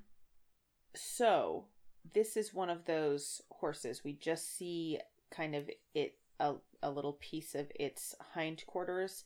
It is a light gray dapple with like a whitish tail and sort of distressed fabric like partly over its hindquarters like someone's cloak or whatever. Um Right. And this is the first time like Figwit kind of interrupts the line to talk to Arwen and we're looking the other way. mhm. Um behind Arwen and behind that really gorgeous dapple Yeah. um, is a white horse ridden by sort of a red-headed elf who briefly looked like he had a goatee. Maybe uh, I don't think he actually. Does, I don't think he has a was Sort goatee. of funny. He had the aura of a Um, goatee. Yeah. Uh, the horse is white, but like then has very dark gray legs with that kind of like have little white rings right above the hoof. Um, Yeah, which makes the, the like coronet. We've had several instances of like white like coronets or socks or stockings over like dark points, and they're so striking. Mm-hmm. Yeah, so this is a similar thing. Um, did I write anything else about that horse? That's all I have as well. I wrote nice silver mane. Yeah, this is the one where Silvermane. I wrote a word I can't read, and it looks like P something N K. P pink. Yeah, but it doesn't look like pink, and I don't know what I would be saying. And then it said it's like it's whatever that word is, and then on, and then below that, nice, and then silver, and then main. so I don't. It's lost. don't It's know. lost to the sands of time. Yeah, Important horse who knows? archiving gone forever. Um. Okay. After that, maybe. Yes. Oh, then we have another another horse butt. Yeah. So it cuts back to Arwen's point of view. in there. Yes, and see we see like a whiter horse with a light blue ribbon tied in its tail. It's very cute because we have Um, not seen any sort of like main decoration like that at all in the movies. Yeah. So it's just such a cute Yeah, little detail. Here's one. Mm-hmm. And then also it has fabric over its hindquarters, but this is a lot more fabric. It's very sort of light, elfy fabric, like silvery, maybe just barely pale green. Um, and it's kind of more of a like rectangular shape. Um, over like most of its hindquarters. Yeah. Um, that's number eight. Um, and then we get to skip number nine because that's the same as four that we've talked to, about already. So actually, number nine is another white horse, again with like a Y shaped breast strap, ridden by a brunette elf with a silver mane and tail. Yeah, and this And is the one we thought initially. Oh, maybe this is the one that we thought initially was carrying the standard, right?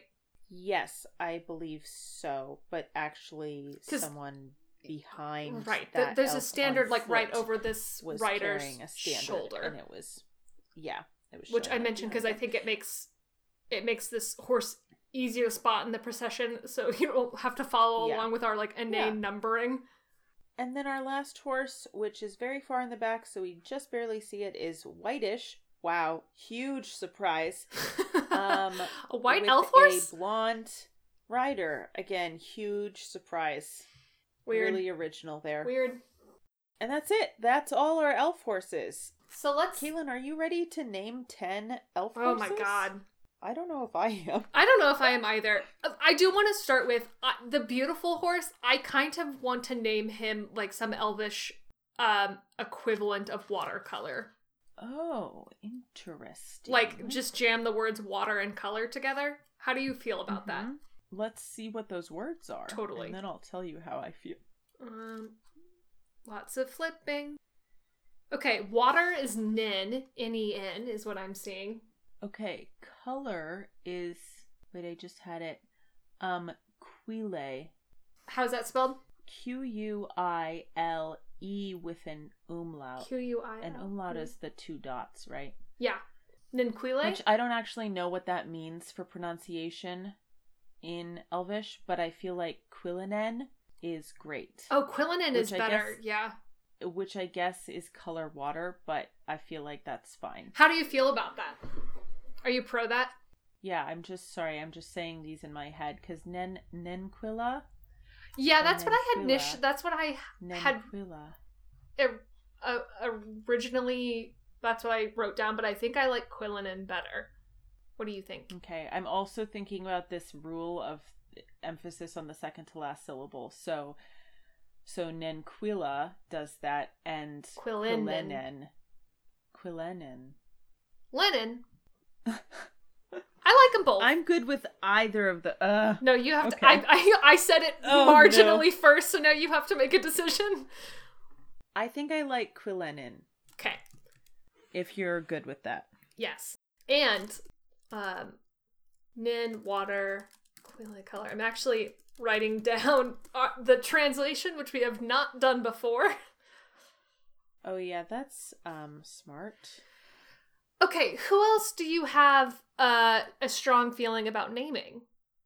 Maybe Arwen's Arwen's not Asfaloth horse.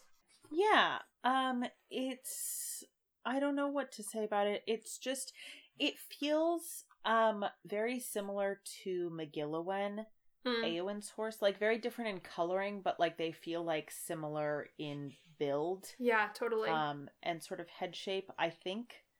Uh and I don't yeah. What if though thinking about Arwen, like she's really sad. yeah. So like maybe something about that. Let's think about her mood. Or good lord, if there's like an elvish word for like epiphany since that is the emotional crux of the scene of like her having this big revelation.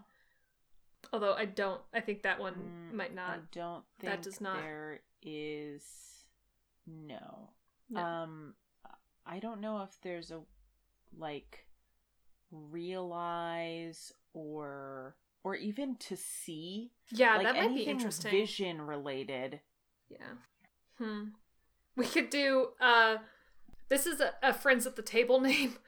Uh there's not realize, but next to each other in my dictionary are remembrance and reversed, Oh. which is kind of great.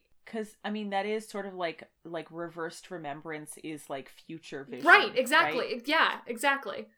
So reversed is nunquerna and remembrance is rin as a suffix. So it'd be nunquernarin. Okay.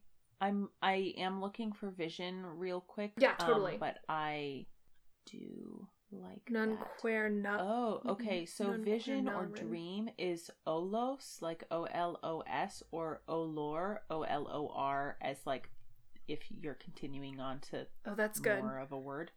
Um, or mar, M A U R. And may- Um, M A U R. yeah. Um, I I do like olor or olos. hmm Um, what? Sorry, what was? Ren was the suffix that meant. remembrance with a, and it's it's I with a um accent. Oh, okay. Yeah, and non nunquarna. None none oh, oh no, I'm so sorry. I believe it or not read that wrong. Nuquerna. N U Q U E R N A. E R N So it'd be Nuquernarin. Yeah, I like Nuquernarin. olor a lot, but I I like the meaning of this so much. So let's Yeah. let's do it. Yeah, Nuquarnarin. Nuquid Nuquarnarin. We can it Nuquinarin. We can pronounce it however we want to. I'm just trying to figure out, like, think about those. Yeah. Nuquer Nuquerna reversed. Okay, that's t- that's two out of ten. Nuquernarin and Quillinen. Um, we could definitely do Olos for another for another one of the horses. I also just stumbled across oh, um across Prince, which is Ernil, which might be good for someone.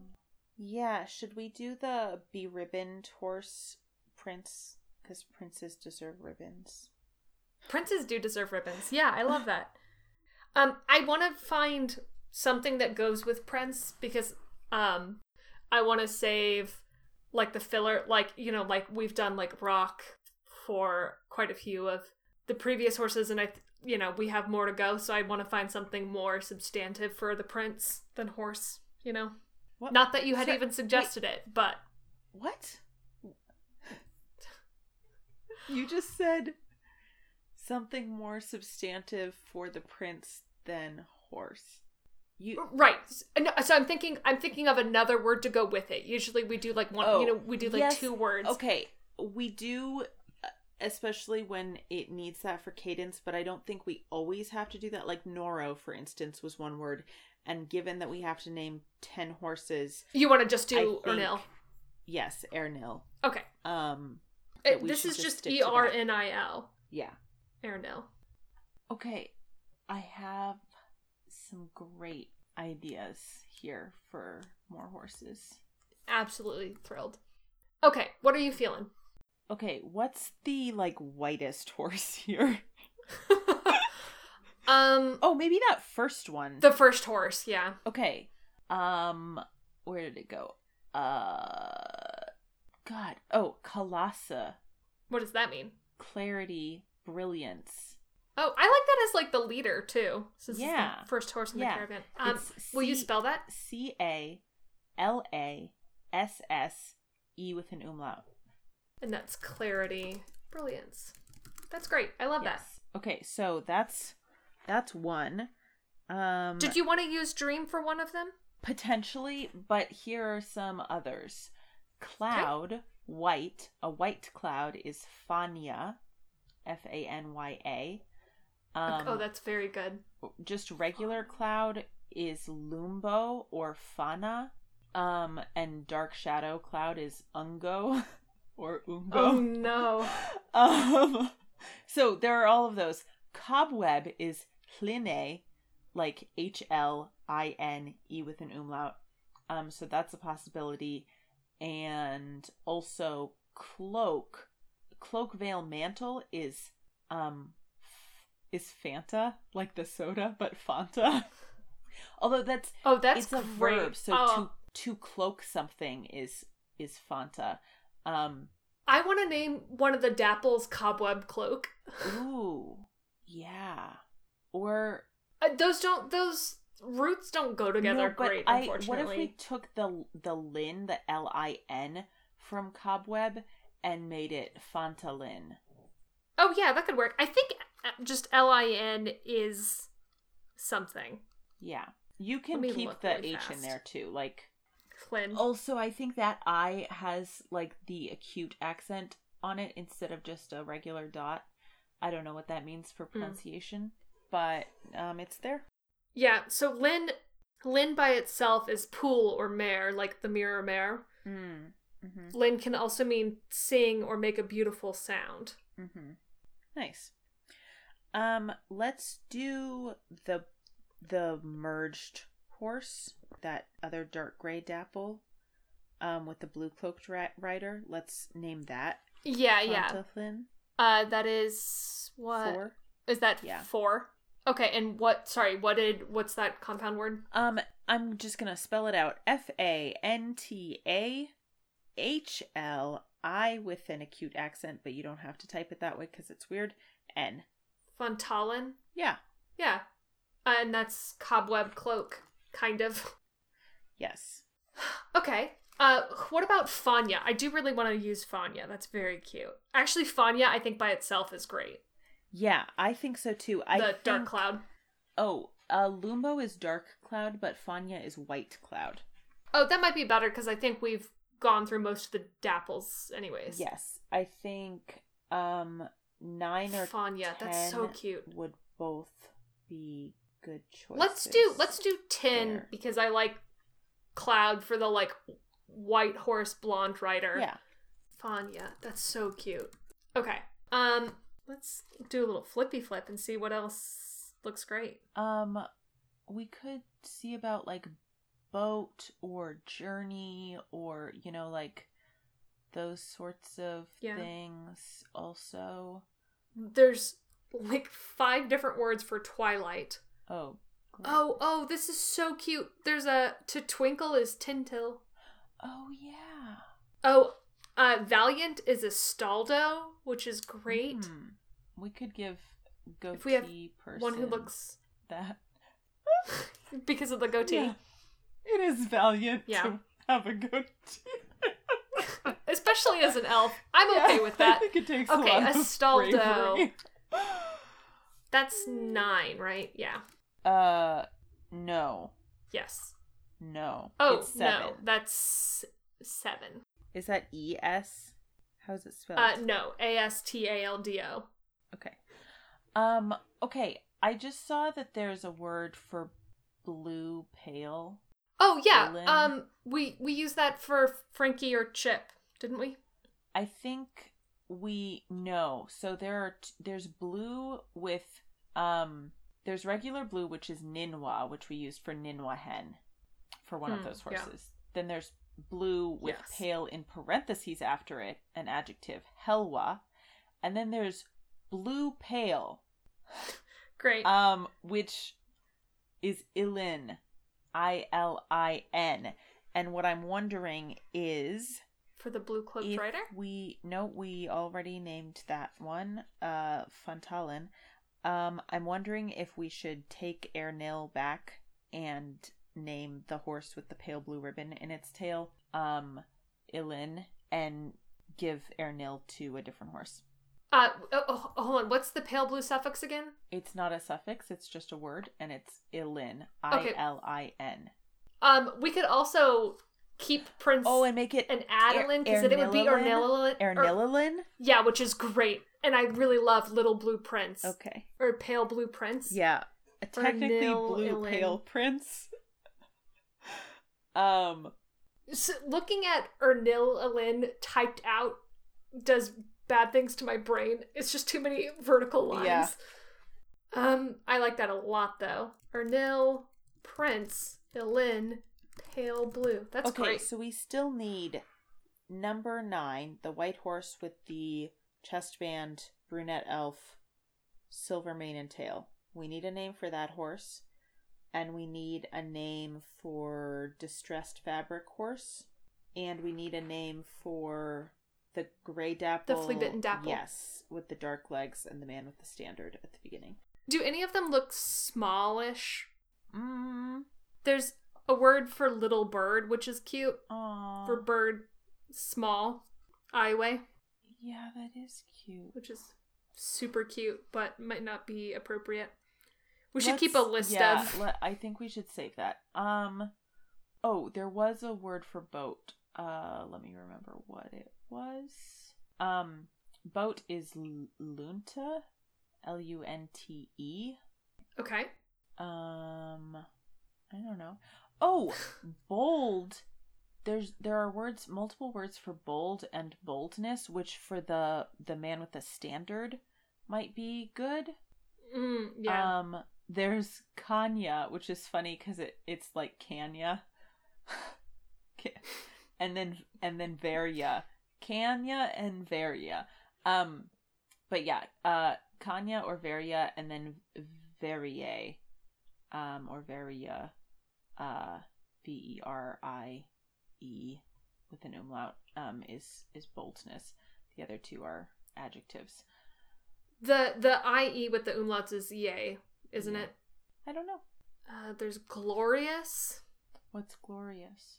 Um, Aglareb, Alcarin, Alcarin, Alcarinke, Hmm. Uh, wait, sorry, what was the first one of those? Aglareb, A G L A R E B, Aglareb. Um, yeah, let's let's do it. Sorry, I'm getting stuck in my head. Um, yes, let's name that horse Aglareb. with the standard. Yes. Um, Okay. and then okay, the distressed fabric over the rump. Um, I want to come back to a, the Which is other. six. There was another word for yes, a noun for cloak or jacket is vacco, V A C C O. And since it's wearing Okay. sort like it has that like distressed fabric over its rump, like it's wearing a little Yeah. cloak, I was thinking we could name it Vacco. Yeah. Do you want anything with it or just Vaco? I think just Vaco. V A C C O? Yep. Um, Okay, I think that's no, all no, ten. Nope. Nope. Number One, nine. two, three, four, five, six. Oh yeah, sure enough. Who are you? A white horse with chest band, silver mane, and brunette elf. Ooh, there's probably many words for silver, since we explicitly described it as silver. See how fast I can scroll to the S's. Silver is Keleb, like Celeborn, Telep, Telpe. Silver like is Celebrin or Telperin. Um, great. What's hair? Is hair Orn? Is Celeborn just named Silver Hair? Oh my god, he might be. I mean, that's listen, that's the same approach that we take. Hair is Fen. Okay. Fen, like F E N or F I N? F I N. Yeah. Um. Oh, Orn is Orn is tree. So oh, Celeborn is silver, tree. Okay. Um. Oh, silvery gray is Cinda. Um, silver. The mystic name of is Ilsa. Mm. Oh, what if it's Ilsa Finn? Uh, what is that? Silver. Something hair? here. Silver, the mystic Oh. name of hair. The mystic name of Oh, silver Ilsa, where? I I don't have that- A. Oh, interesting. It's so interesting. So Joey and I are using two different sources. Um, Yeah. Do you want to talk about the site that you're on because we've used it before? Uh, yeah, it's ambar, like like the word amber, but with an A instead of an E. Hyphen eldaron.com. Um, and they have like a PDF, like Quenya English dictionary. That's really great. Um, Yeah, I'm it is- guessing it's because this used that before. word. I mean, they do a pretty thorough job of like if this word is related to silver, like the mystic name of silver, um, they're gonna put it under silver with that other note. Whereas I think the language book that we both own that I can't find that you're using, um, Mm-hmm. it doesn't isn't quite that thorough. Yeah. Yeah, I like I like that. There's also Silme for Starlight, which is cute, but I kind of like ilsefin Okay. Wow. Okay, well you sp- uh Il- Ilsa is just I L S A. Finn, Ilsa Silver Finn, Hair. Okay, so that's all ten of those guys. We got Kalasa, um, Aglareb. Wait, how did you say it? Aglareb. Aglareb. Mhm. uh, Nuquernarin, then Talon. Oh, I clicked away. Quillinin. I'm noticing a Quillenin. Trend with our suffixes yeah, a lot here. of N N noises. Yeah. Oh my god. Sorry, my I think the Google Doc is absolutely hating what is it's okay. happening. I so can read them I'm too because I was handwriting them on my notes. Oh, go for it. Um, next we have Vaco, and then Astaldo, and then Ernililin, and then Ilsafin or Ilsafin, and Fanya. Fanya is so cute. Yeah. I also still really like Ernililin. It just is bad to look at him. Yeah. It's bad to look at Typed. recorded. Yeah. Yeah. Yeah. Wow, 10 elvish horses. Um, and then Arwen gallops off. She realizes that she's making a horrible mistake. And she wheels that horse around and gallops. And we get a shot of her like galloping over a bridge into Rivendell from a distance, which is beautiful. And then she goes in, and then it gets really angsty with her and Elrond for a while.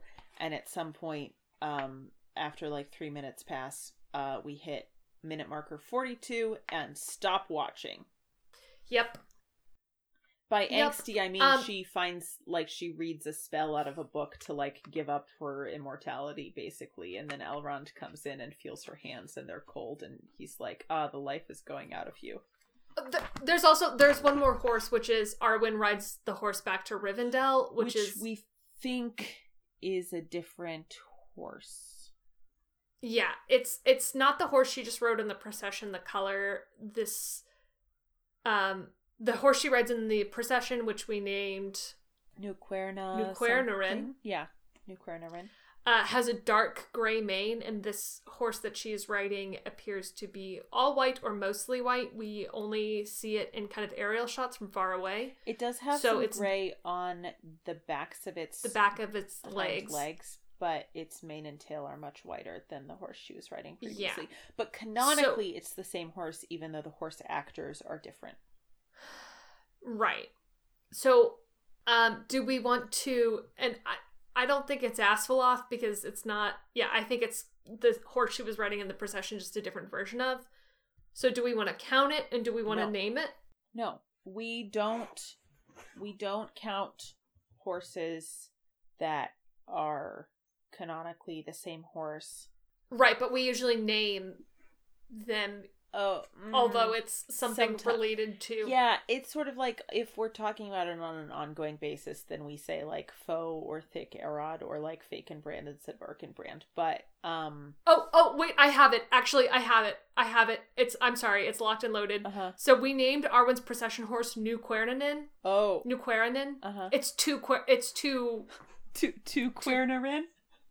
yeah, two Quernarin. Perfect. Good work. Two But Quernarin. yeah, it does not get counted. The only time we counted it was when there were two Erods on screen at once, and then canonically Right. that means two of those horses exist, and so we have to count right. both of them. But this yes. is all Okay. one horse fictionally. So, let's let's Wow. get the horse count out of the way. Yeah. Uh, so from Edoras, we have Sockless, Mouse, Haas, and Martin. That's four. We have Hassock, Wicker, and Paneer, which is three. With Haddock, Bluefin, and Marlin, which is three. I love that cluster. Mm-hmm. Um, and then within the stables, we have Harry, Shazam, Controversy, and Amontillado, uh, which is another four. so that's wild there. yeah, yeah. So that was uh, that's fourteen, and then the ten from the Elvish Caravan, which I'm not going to read again, No, which is twenty-four. Wow, twenty-four horses. Of those twenty-four horses, what was your favorite? Uh, the the beautiful, the beautiful horse. Yeah, same. Absolutely, Clear, uh, no contest. clear favorite there. Yeah. So our our running total previously was six hundred and Or no, sorry, not Funtalin. Quillenin. Quillenin. Quillinen. Yes. Yes. Watercolor. Yes. Yeah. Oh. So our previous total was 604. Uh, with today's total, that brings us up to 628. Wow. So we're chugging along horsewise. Wow. Can't believe it. Um, okay. Oath one, done. Oath two, No. done. No, Oath one is not done because we have not discussed every horse in the book yet. Unfortunately. Oh, true. We have a whole Okay, fucking chapter to talk about. Oh, Um, no. let's just speed right through it. yeah. Um, honestly, I don't have that much to talk about in it. Yeah, I mean, I wrote down several things, but I don't have to talk about all of them. There's a lot of horse stuff. There are there are a lot of Shadowfax stuff, um, which is nice, yeah, and, and, some really great Shadowfax stuff. just a couple other horse things. I think so. The first um thing is that Pippin has just like woken up and seen fire, um, and is like, "Are there dragons in this land?" And Gandalf is like, "No, it's the beacons of Gondor being lit."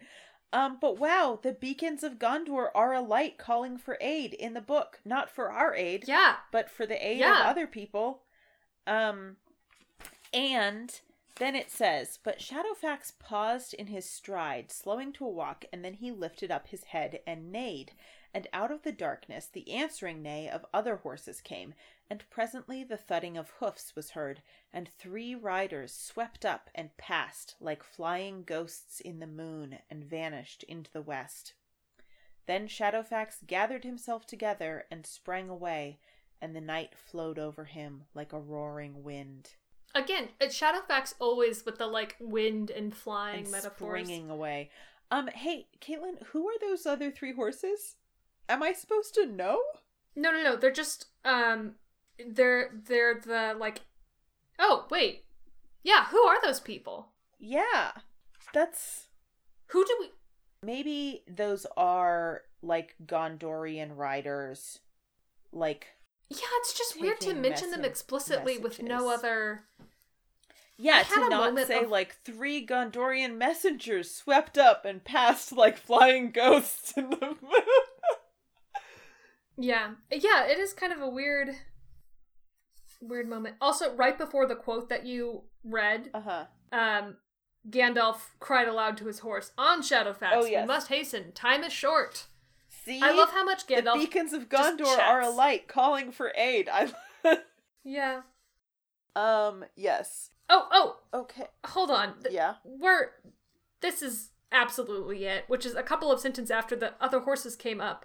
Pippin became drowsy again and paid little attention to Gandalf telling him Oh. on the customs of Gondor and how the lord of the city had beacons built on the tops of outlying hills along both borders of the Great Range and maintained posts at these points where fresh horses were always in readiness to bear his errand riders to Rohan the north or to Belfalas in the south.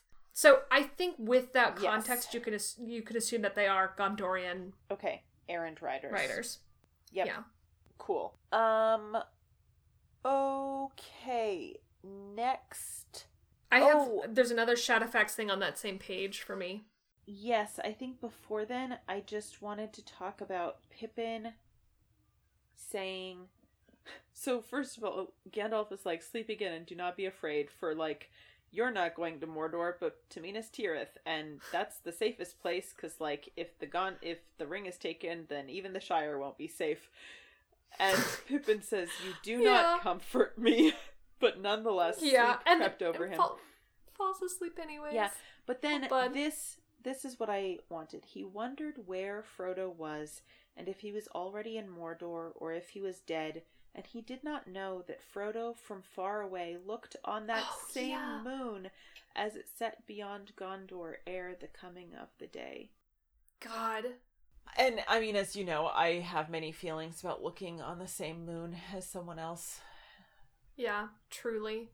Who doesn't? yeah um but yeah it was just i mean again that like these moments of sort of connection between them even though like they don't feel that like we see this you know these parallels um, yeah. yeah uh okay what's your next thing Literally right Oh, right yes. beneath that. Another day of r- hiding and a night of journey had fleeted by. It was twilight, the cold dawn was at hand again, and the chill grey mists were about them. Shadowfax stood steaming with sweat, but he held his neck proudly and showed no sign of weariness. yeah um and they they come across a group of Gondorians and talk to them and Gandalf mm, like ominously is like hey uh don't don't sleep hey nobody sleep here which is horrifying.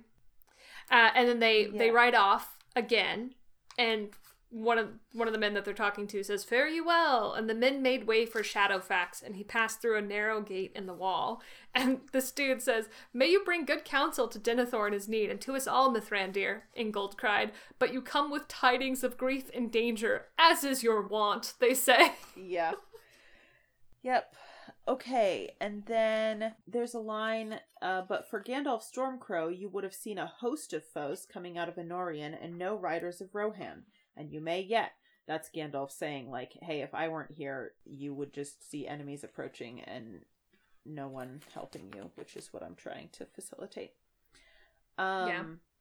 Okay, the next thing I have is just that this description of like the sun rising on like the Tower of Ecthelion here is Mm. really lovely.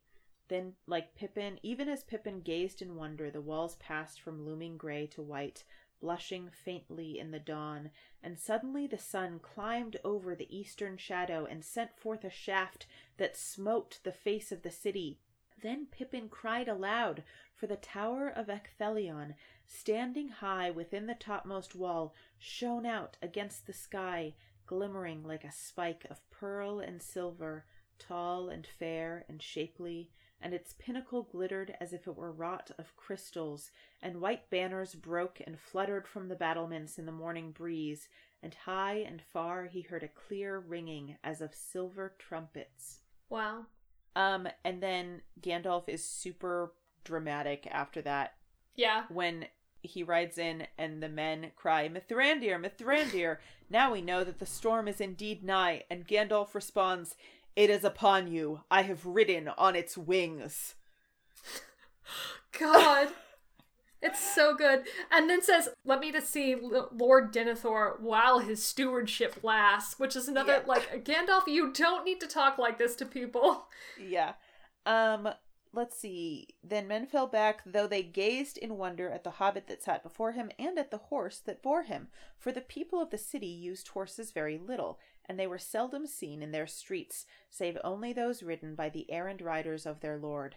And they said, Surely that is one of the great steeds of the king of Rohan. Maybe the Rohirrim will come soon to strengthen us. But Shadowfax walked proudly up the long winding road. Well, I do want to say, flashing back very quickly, that Yeah. Ecthelion has always been one of my favorite Lord of the Rings names to say because that the like C to the TH just feels great to say. Ecthelion. Yeah, it's nice.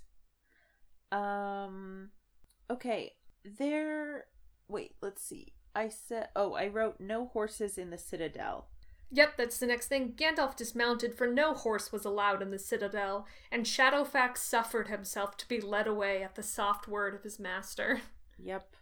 Um and then they go in and there's a dead tree. And okay, I just so it says a sweet fountain played there in the morning sun, and a sward of bright green lay about it. But in the midst, drooping over the pool, stood a dead tree, and the falling drops dripped sadly from its barren and broken branches back into the clear water. So, like, the tree. I'm just trying to figure out how the fountain and tree interact because obviously, like, the water from the fountain is getting on the tree to the extent that it then drips off of the tree back into the pool. Oh, I actually read it. I might be super wrong here. I actually read it as like morning dew because they had just arrived at sunset I or at sunrise. But it does make sense for the fountain. don't yeah i don't think because it says and the falling drops as in the falling drops of water from the fountain dripped sadly from its barren and broken branches back back into the clear water Oh, true, true. Yeah, that does sound like a that sounds like a very sad fountain.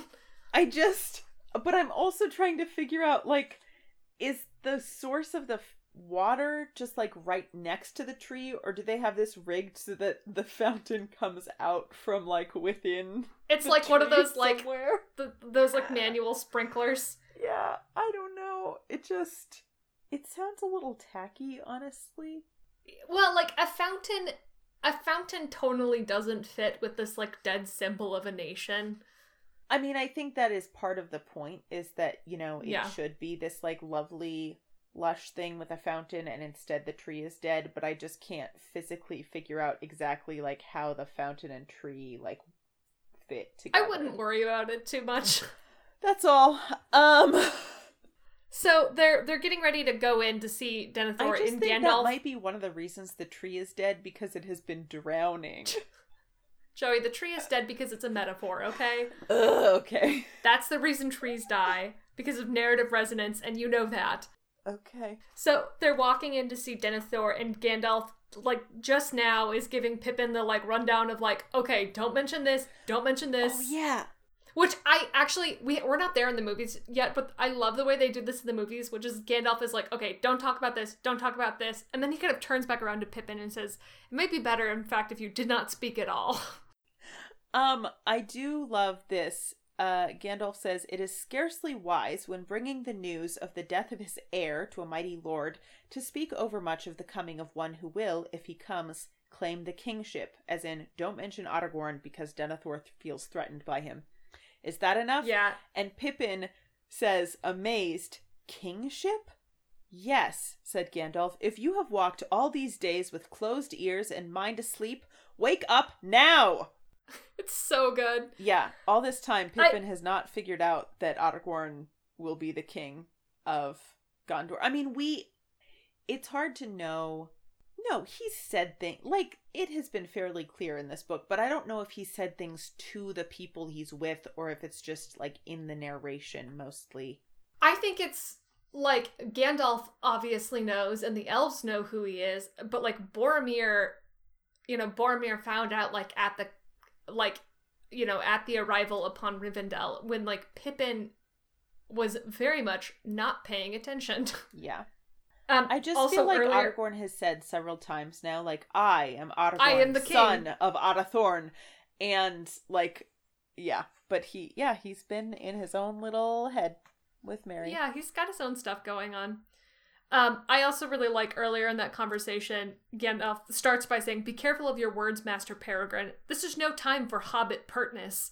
Theoden is a kindly old man. Denethor is a, of another sort. I Yeah. which I really like hobbit pertness and also describing Theoden as a kindly old man. Yeah. Um, so this there's an interesting moment when Denethor and Gandalf are looking at each other. Yeah. Um uh he turned this is Denethor. Denethor turned his dark eyes on Gandalf, and now Pippin saw a likeness between the two, and he felt the strain between them, almost as if he saw a line of smoldering fire drawn from eye to eye that might suddenly burst into flame. And then Denethor looked indeed much more like a great wizard than Gandalf did, more kingly, beautiful, and powerful, and older. Yet by a sense other than sight, Pippin perceived that Gandalf had the greater power and the deeper wisdom, and a majesty that was veiled. And he was older, far older. How much older? he wondered, and then he thought how odd it was that he had never thought about it before. Treebeard had said something about wizards, but even then he had not thought of Gandalf as one of them. What was Gandalf? Echoing my earlier question. Oh yeah, well, yeah. What, what, is what are Gandalf human? Um, what was Gandalf? In what far time and place did he come into the world, and when would he leave it? Wow. Um. Also, earlier, like Denethor, um, Denethor explicitly says he's talking about like Boromir's death, and he says, "My son on the wild errand to his death, my Boromir. Now we have need of you. Faramir should have gone in his stead." Which Yeah. I love to point out because I love to press the button that makes my brain hurt thinking about Faramir. Yeah, where Denethor just literally says, like, wow, I wish my other son had died so that Boromir were here and alive. Yeah. Um. Mm-hmm. So then after this whole do you have anything else like in the confrontation with Denethor? The next thing I Um, have is Gandalf's um the things he says at the end. Uh, at the end of what? Like their audience with Denethor as they're leaving the hall. No, I think that's where I am too. I just, about him also being a steward Yeah, not a king. is what I wanted to point out. I thought, well, no, I mean, Gandalf, like they're talking about that, but then Gandalf talks about sort of his his role in the world. He says, "But I will say this: the rule of no realm is mine," because Denethor was all like, "The rule of Gondor is mine, Mm. mine and no other man's." But Gandalf says, "The rule of no realm is mine, neither of Gondor nor any other, great or small. But all worthy things that are in peril as the world now stands, those are my care. Mm. And for my part, I shall not wholly fail of, of my task, though Gondor should perish. If anything passes through this night that can still grow fair or bear fruit and flower again in days to come, for I also am a steward. Did you not know? Such a fucking that, he turned and strode from the hall with Pippin running at his side. And it's just like, I mean, you know, we're like, oh yeah, the stewards of Gondor, but but Gandalf makes it really clear, like what that what what does means, steward like, actually what- mean? Steward is not a Yeah, title, is- steward is an act. Yes, and he is like the steward of like the world in a lot of way, like of Middle Earth, Yeah. in a sense.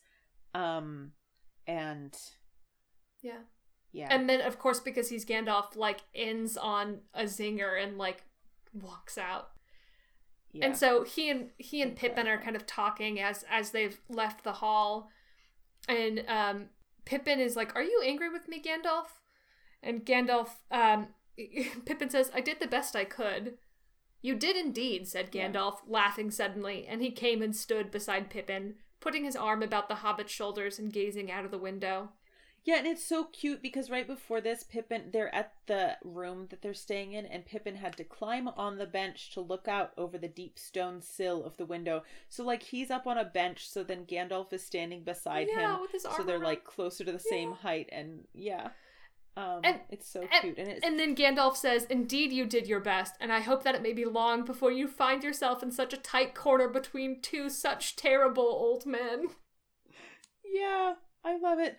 Also, when when Gandalf puts his arm around Pippin's shoulders, it says Pippin glanced in some wonder at the face now close beside his own, for the sound of that laugh had been gay and merry. Yet in the wizard's face he saw at first only lines of care and sorrow, though as he looked more intently, he perceived that under all there was a great joy, a fountain of mirth enough to set a kingdom laughing were it to gush forth and i just i don't know i think like personally part of my like I don't know, who I am and what I find important in life is about joy um and and like finding I don't know. I don't I, I don't know. I don't know how to talk about it profoundly enough that I it doesn't feel like I'm being trite. No, I, I hear Um, you. I will, and I think But for a lot of other writers, like they would equate like being powerful and wise with like not being a visibly joyful person. Like those two things are Yeah. like mutually exclusive, and I really appreciate the like depth of Gandalf's character that like that is not true. Yeah, and I feel like so much of his like his power and his care for the world comes from his this like deep well of joy comes from his capacity for joy and for love and like to take pleasure in things and in friendship and all of right, that. be- being a whole ass really- person. yes. And blessing some beer at the pub that he likes to go to. And you know, like yeah. yeah. Uh, Yeah. Wow. it's good. Pippin said Merry. Hmm. Yeah. Gay and married. Speaking of Gandalf and his relationships, Gandalf is like, okay, I have business to go. I have to leave. I'm in haste, Pippin, he said. Do me a favor when you get out. Even before you rest, if you are not too weary. Go and find Shadowfax and see how he is housed. These people are kindly to beasts, for they are a good and wise folk, but they have less skill with horses than some. Yeah. And then Pippin does. He goes and makes sure that um Shadowfax is okay after meeting Beregond, um, uh, who he runs into. Um, and it says Pippin found that Shadowfax had been well housed and tended. Um, for there are some fair stables where a few swift horses were kept. Um, but now all the horses and riders were out and away. Shadowfax whinnied as Pippin entered the stable and turned his head. Good morning, said Pippin. Gandalf will come as soon as he may. He is busy, but he sends greetings, and I am to see that all is well with you, and you resting, I hope, after your long labors. Shadowfax tossed his head and stamped, but he allowed Beregond to handle his head gently and stroke his great flanks. Um, and then they talk about Beregond is like, oh, his harness should be rich and fair to match him, and Pippin is like, none is rich and fair enough for him. He will have none. If he will consent to bear you, bear you he does, and if not, well, no bit, bridle, whip, or thong will tame him. Farewell, Shadowfax. Have patience. Battle is coming. Shadowfax lifted up his head and neighed so that the stable shook, and they covered their ears. Yeah, and even before even before that, um, Oh, yeah. uh, Pip- Pippin is talking to Beregond, um, and is like, Beregond is like, let's go get some food and hang out. And Pippin says, one moment, greed or hunger by your courtesy, put it out of my mind. But Gandalf, Mithrandir as you call him, asked me to see to his horse, Shadowfax, a great steed of Rohan, and the apple of the king's eye, I am told, though he is given to Mithrandir for his services. I think his new master Yes. loves the beast better than he loves many men, and if his goodwill is of any value to this city, you will treat Shadowfax with all honor, with greater kindness than you have treated this hobbit, if it is possible. Aw. Um, so That's Shadowfax scene two, they go to have a little picnic, which sounds great. They get bread and butter and cheese and apples, the last of the wintered store, wrinkled but sound and sweet, and a leather flagon of new drawn ale, and wooden platters and cups, and they put it into a literal wicker, ba- wicker basket for a little picnic. Wow. Wow. I love that shit. Um on page 36 there are just a few like they're up like on the ramparts or something and they can see a lot of like view hmm and they can see like a lot of like long lines of people and wagons and stuff coming into the city. Um now and again a horseman would ride up and leap from the saddle and hasten into the city. Um and then also let's see there was a line There's one later ride, later that page about the fell riders. galloped to and fro. Um, but soon Pippin saw that all was in fact well ordered. The wains were moving in three lines, one swifter, drawn by horses, another slower, great wagons with fair housings of many colors, drawn by oxen, and along the west rim of the road, many smaller carts hauled by trudging men. Wow, Um, horse traffic. Yes, and then they do have they talk briefly about the Black Riders, he and Beregond, and then they they both get kind of depressed, Yeah. right? Because they're talking about how things are bad and the darkness and whatever. Um, and then Beregond says, Yes, the shadow of doom. I fear that Minas Tirith shall fall. Night comes. The very warmth of my blood seems stolen away. For a time they sat together with bowed heads and did not speak. Which is just like, man, these two men just met and they are so in their feelings with Yeah, each other right now. Understandably. Um, yeah, yes, very understandably. But then Pippin looks up and sees that the sun is still shining and shakes himself off and says, It is past. No, my heart will not yet despair. Gandalf fell and has returned and is with us. We may stand, if only on one leg, or at least be left still upon our knees. And then Beregond says, Rightly said, cried Beregond, rising and striding to and fro. and he just, I don't know. They really are like feeding off each Yeah, other in this like very like Yeah. visceral way. Um and Beregond just seems like a little nerd, you know? Yeah. Yeah, and then so they they hang out some more, and Beregond is like, "Oh, maybe you can join my company." And this is where Pippin says the line that you talked about earlier: "I shall be glad to come. I am lonely to tell you the truth. I left my best friend behind in Rohan," which, oh god. Yeah. Um, and then Beregond has to go to work, and he's like, "Well, you know, maybe you could go hang out with my son, since you and I get along so well." And Pippin goes to hang out with his son, Bergil, and they just have a grand old time. Oh, sorry, not Baragil, before- Baragil, Burgle, Yes, before that Burgle. Um, he it says Pippin felt sleepy, but the lodging seemed cheerless, and he decided to go down and explore the city. He took a few morsels that he had saved to Shadowfax, and they were graciously accepted, though the horse seemed to have no lack. Is he feeding him. He cheese? saved Is he feeding? saved- Is he feeding the horse cheese? and more bread and apples. Yeah, a little of the last of the the the newly poured ale or whatever. Yeah. Um. Yes, he. eh, You know, and the boys sort of give him a little sass until you know Sauce, and- but they sauce, as Sam calls it. Yeah. Um. And it's good. Yep, and they're hanging out until um, a bunch of reinforcements from the like countryside surrounding Gondor start rolling in, which is kind of a bummer because it is in general just way less than people had hoped it would be. Uh, one of them is um, a company of knights in full harness riding gray horses. There's also this line. Leading the line, there came walking a big, thick-limbed horse, Oh and on it sat a man of wide shoulders and huge girth, but old and gray-bearded, yet mail-clad and black-helmed, and bearing a long, heavy spear. wow, Big horse. big horse, thick limbs. Mm-hmm. Um. Okay, I wrote, "Aw, sad Pippin." Oh yeah, and then Pippin gets really moody. Like Bergil has to go, and he goes back. He's like hurrying back toward the citadel, and he's hot and really hungry, and there are no stars, Yeah, and he's late for dinner. and, and Um, then Gandalf isn't in the rooms. Yeah, when he goes back. Um and it just I don't know, it's very much this mood where like you're kind of like sad or whatever but also restless and it just feels so like uncomfortable and you just want another person to be there to like whatever but there's not another person there so you're just like in your head about it Yeah. and yeah and then he falls into an uneasy sleep And when he wakes Until- up, at least Gandalf is there.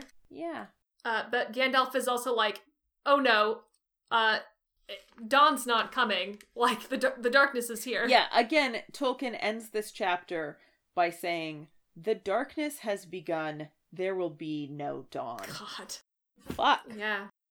So a fair number, fair number of horses, That's our first oath done. and second oath already done. How did this episode get so long Yeah. already? Yeah. How did this happen? Yeah.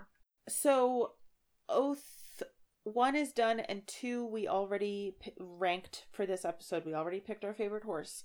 Oath three uh, is to write one of Tolkien's or to rewrite one of Tolkien's songs to be about horses per episode, and there are no songs in these two chapters. No songs. So we are not rewriting a song because Tolkien has given us Nothing. no songs to do so with. Give And us we nothing. did write an original work in a previous episode, but uh, we cannot do that every time there is not a song, uh, especially when we have already recorded for this long. So yeah, we're trying to put out shorter four- episodes. LOL. Do we have any questions? I mean, has the beacon? Of I mean, the beacon has canonically been lit, which is thrilling. The thrilling. beacon has canonically been lit. You are right. I think we do have one question from friend of the pod and resident horse expert, believer, disbeliever of Seal Brown. Ah, yes. Uh, Ben Moxon uh, wrote in to say, and also this was like age. This is almost a, a month ago. Our recording schedule has been a little wonky. Anyways, to say, fellas, is it gay to lie naked on the hard horn of the world? Asking on behalf of a recently returned wizard. Um, this is of course a reference to like Gandalf's description of what happened. His resurrection he- speech. Um, yes, after he fought the Balrog and died. I'm wondering, can we find that? Um, wh- where is that bit? Uh, that's presumably when Gandalf is talking to the three hunters in Two Towers, which would be chapter The White Rider, which I I 477. Um. Ah, yes. Naked I was sent back for a brief time until my task is done, and naked I lay upon the mountain top. The tower behind was crumbled into dust, the window gone, the ruined stair was choked with burned and broken stone. I was alone, forgotten, without escape upon the hard horn of the world. There I lay staring upward, while the stars wheeled over, and each day was as long as a life age of the earth. God. Yeah, that's gay. Um, we can definitively say that that's gay because Gandalf, as we all know, is gay and dated Saruman. Yeah. So, asked and and, answered. also, what's his face? Oh yeah, um, K- K- Kierlan, Car. Hold on, Círdan. Círdan, Carl. I think it's uh, Círdan. Yeah, it's Círdan. Uh, yes, if you want to hear our deep cuts about how Círdan, uh, the elf who like s- stewards, uh, who manages the the havens, um, the boat launch, the whatever, um, about how he definitely gave Gandalf They exchanged, a ring you know. as a sign of betrothal or eternal love or something along those lines. You can listen to us on Lord of the Rings Minute with Norman Cassandra. Yeah, Um, yeah. So I get, I guess that's it. that's it. We're free, wow, free to run the plains of of Rohan. wow. Do you have any idea what section we'll be covering next time? Nope. Check back. Okay. What do you think? I have a palantir and I can just see into the future. No, I wasn't expecting you to know. I just figured I would ask. Just I have never known anything Well- in my long, my long, long life upon this earth, and that is not why people come here. check the episode description for that information. Um, and uh, yeah, yeah. I I guess, I guess that's it. Usually, one or the other of us does something embarrassing to sign off. Uh, yep. We sure did talk about horses today. Thank you for listening.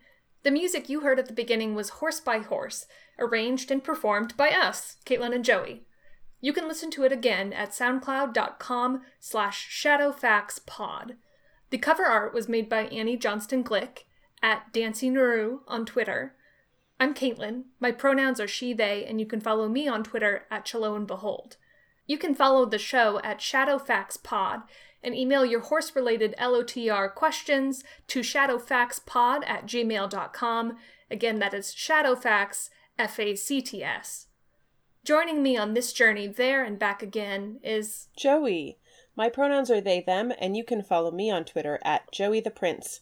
If you want to read and watch along, check the episode description for the segment we'll cover next time. this has been Shadowfax. One horse to rule them all!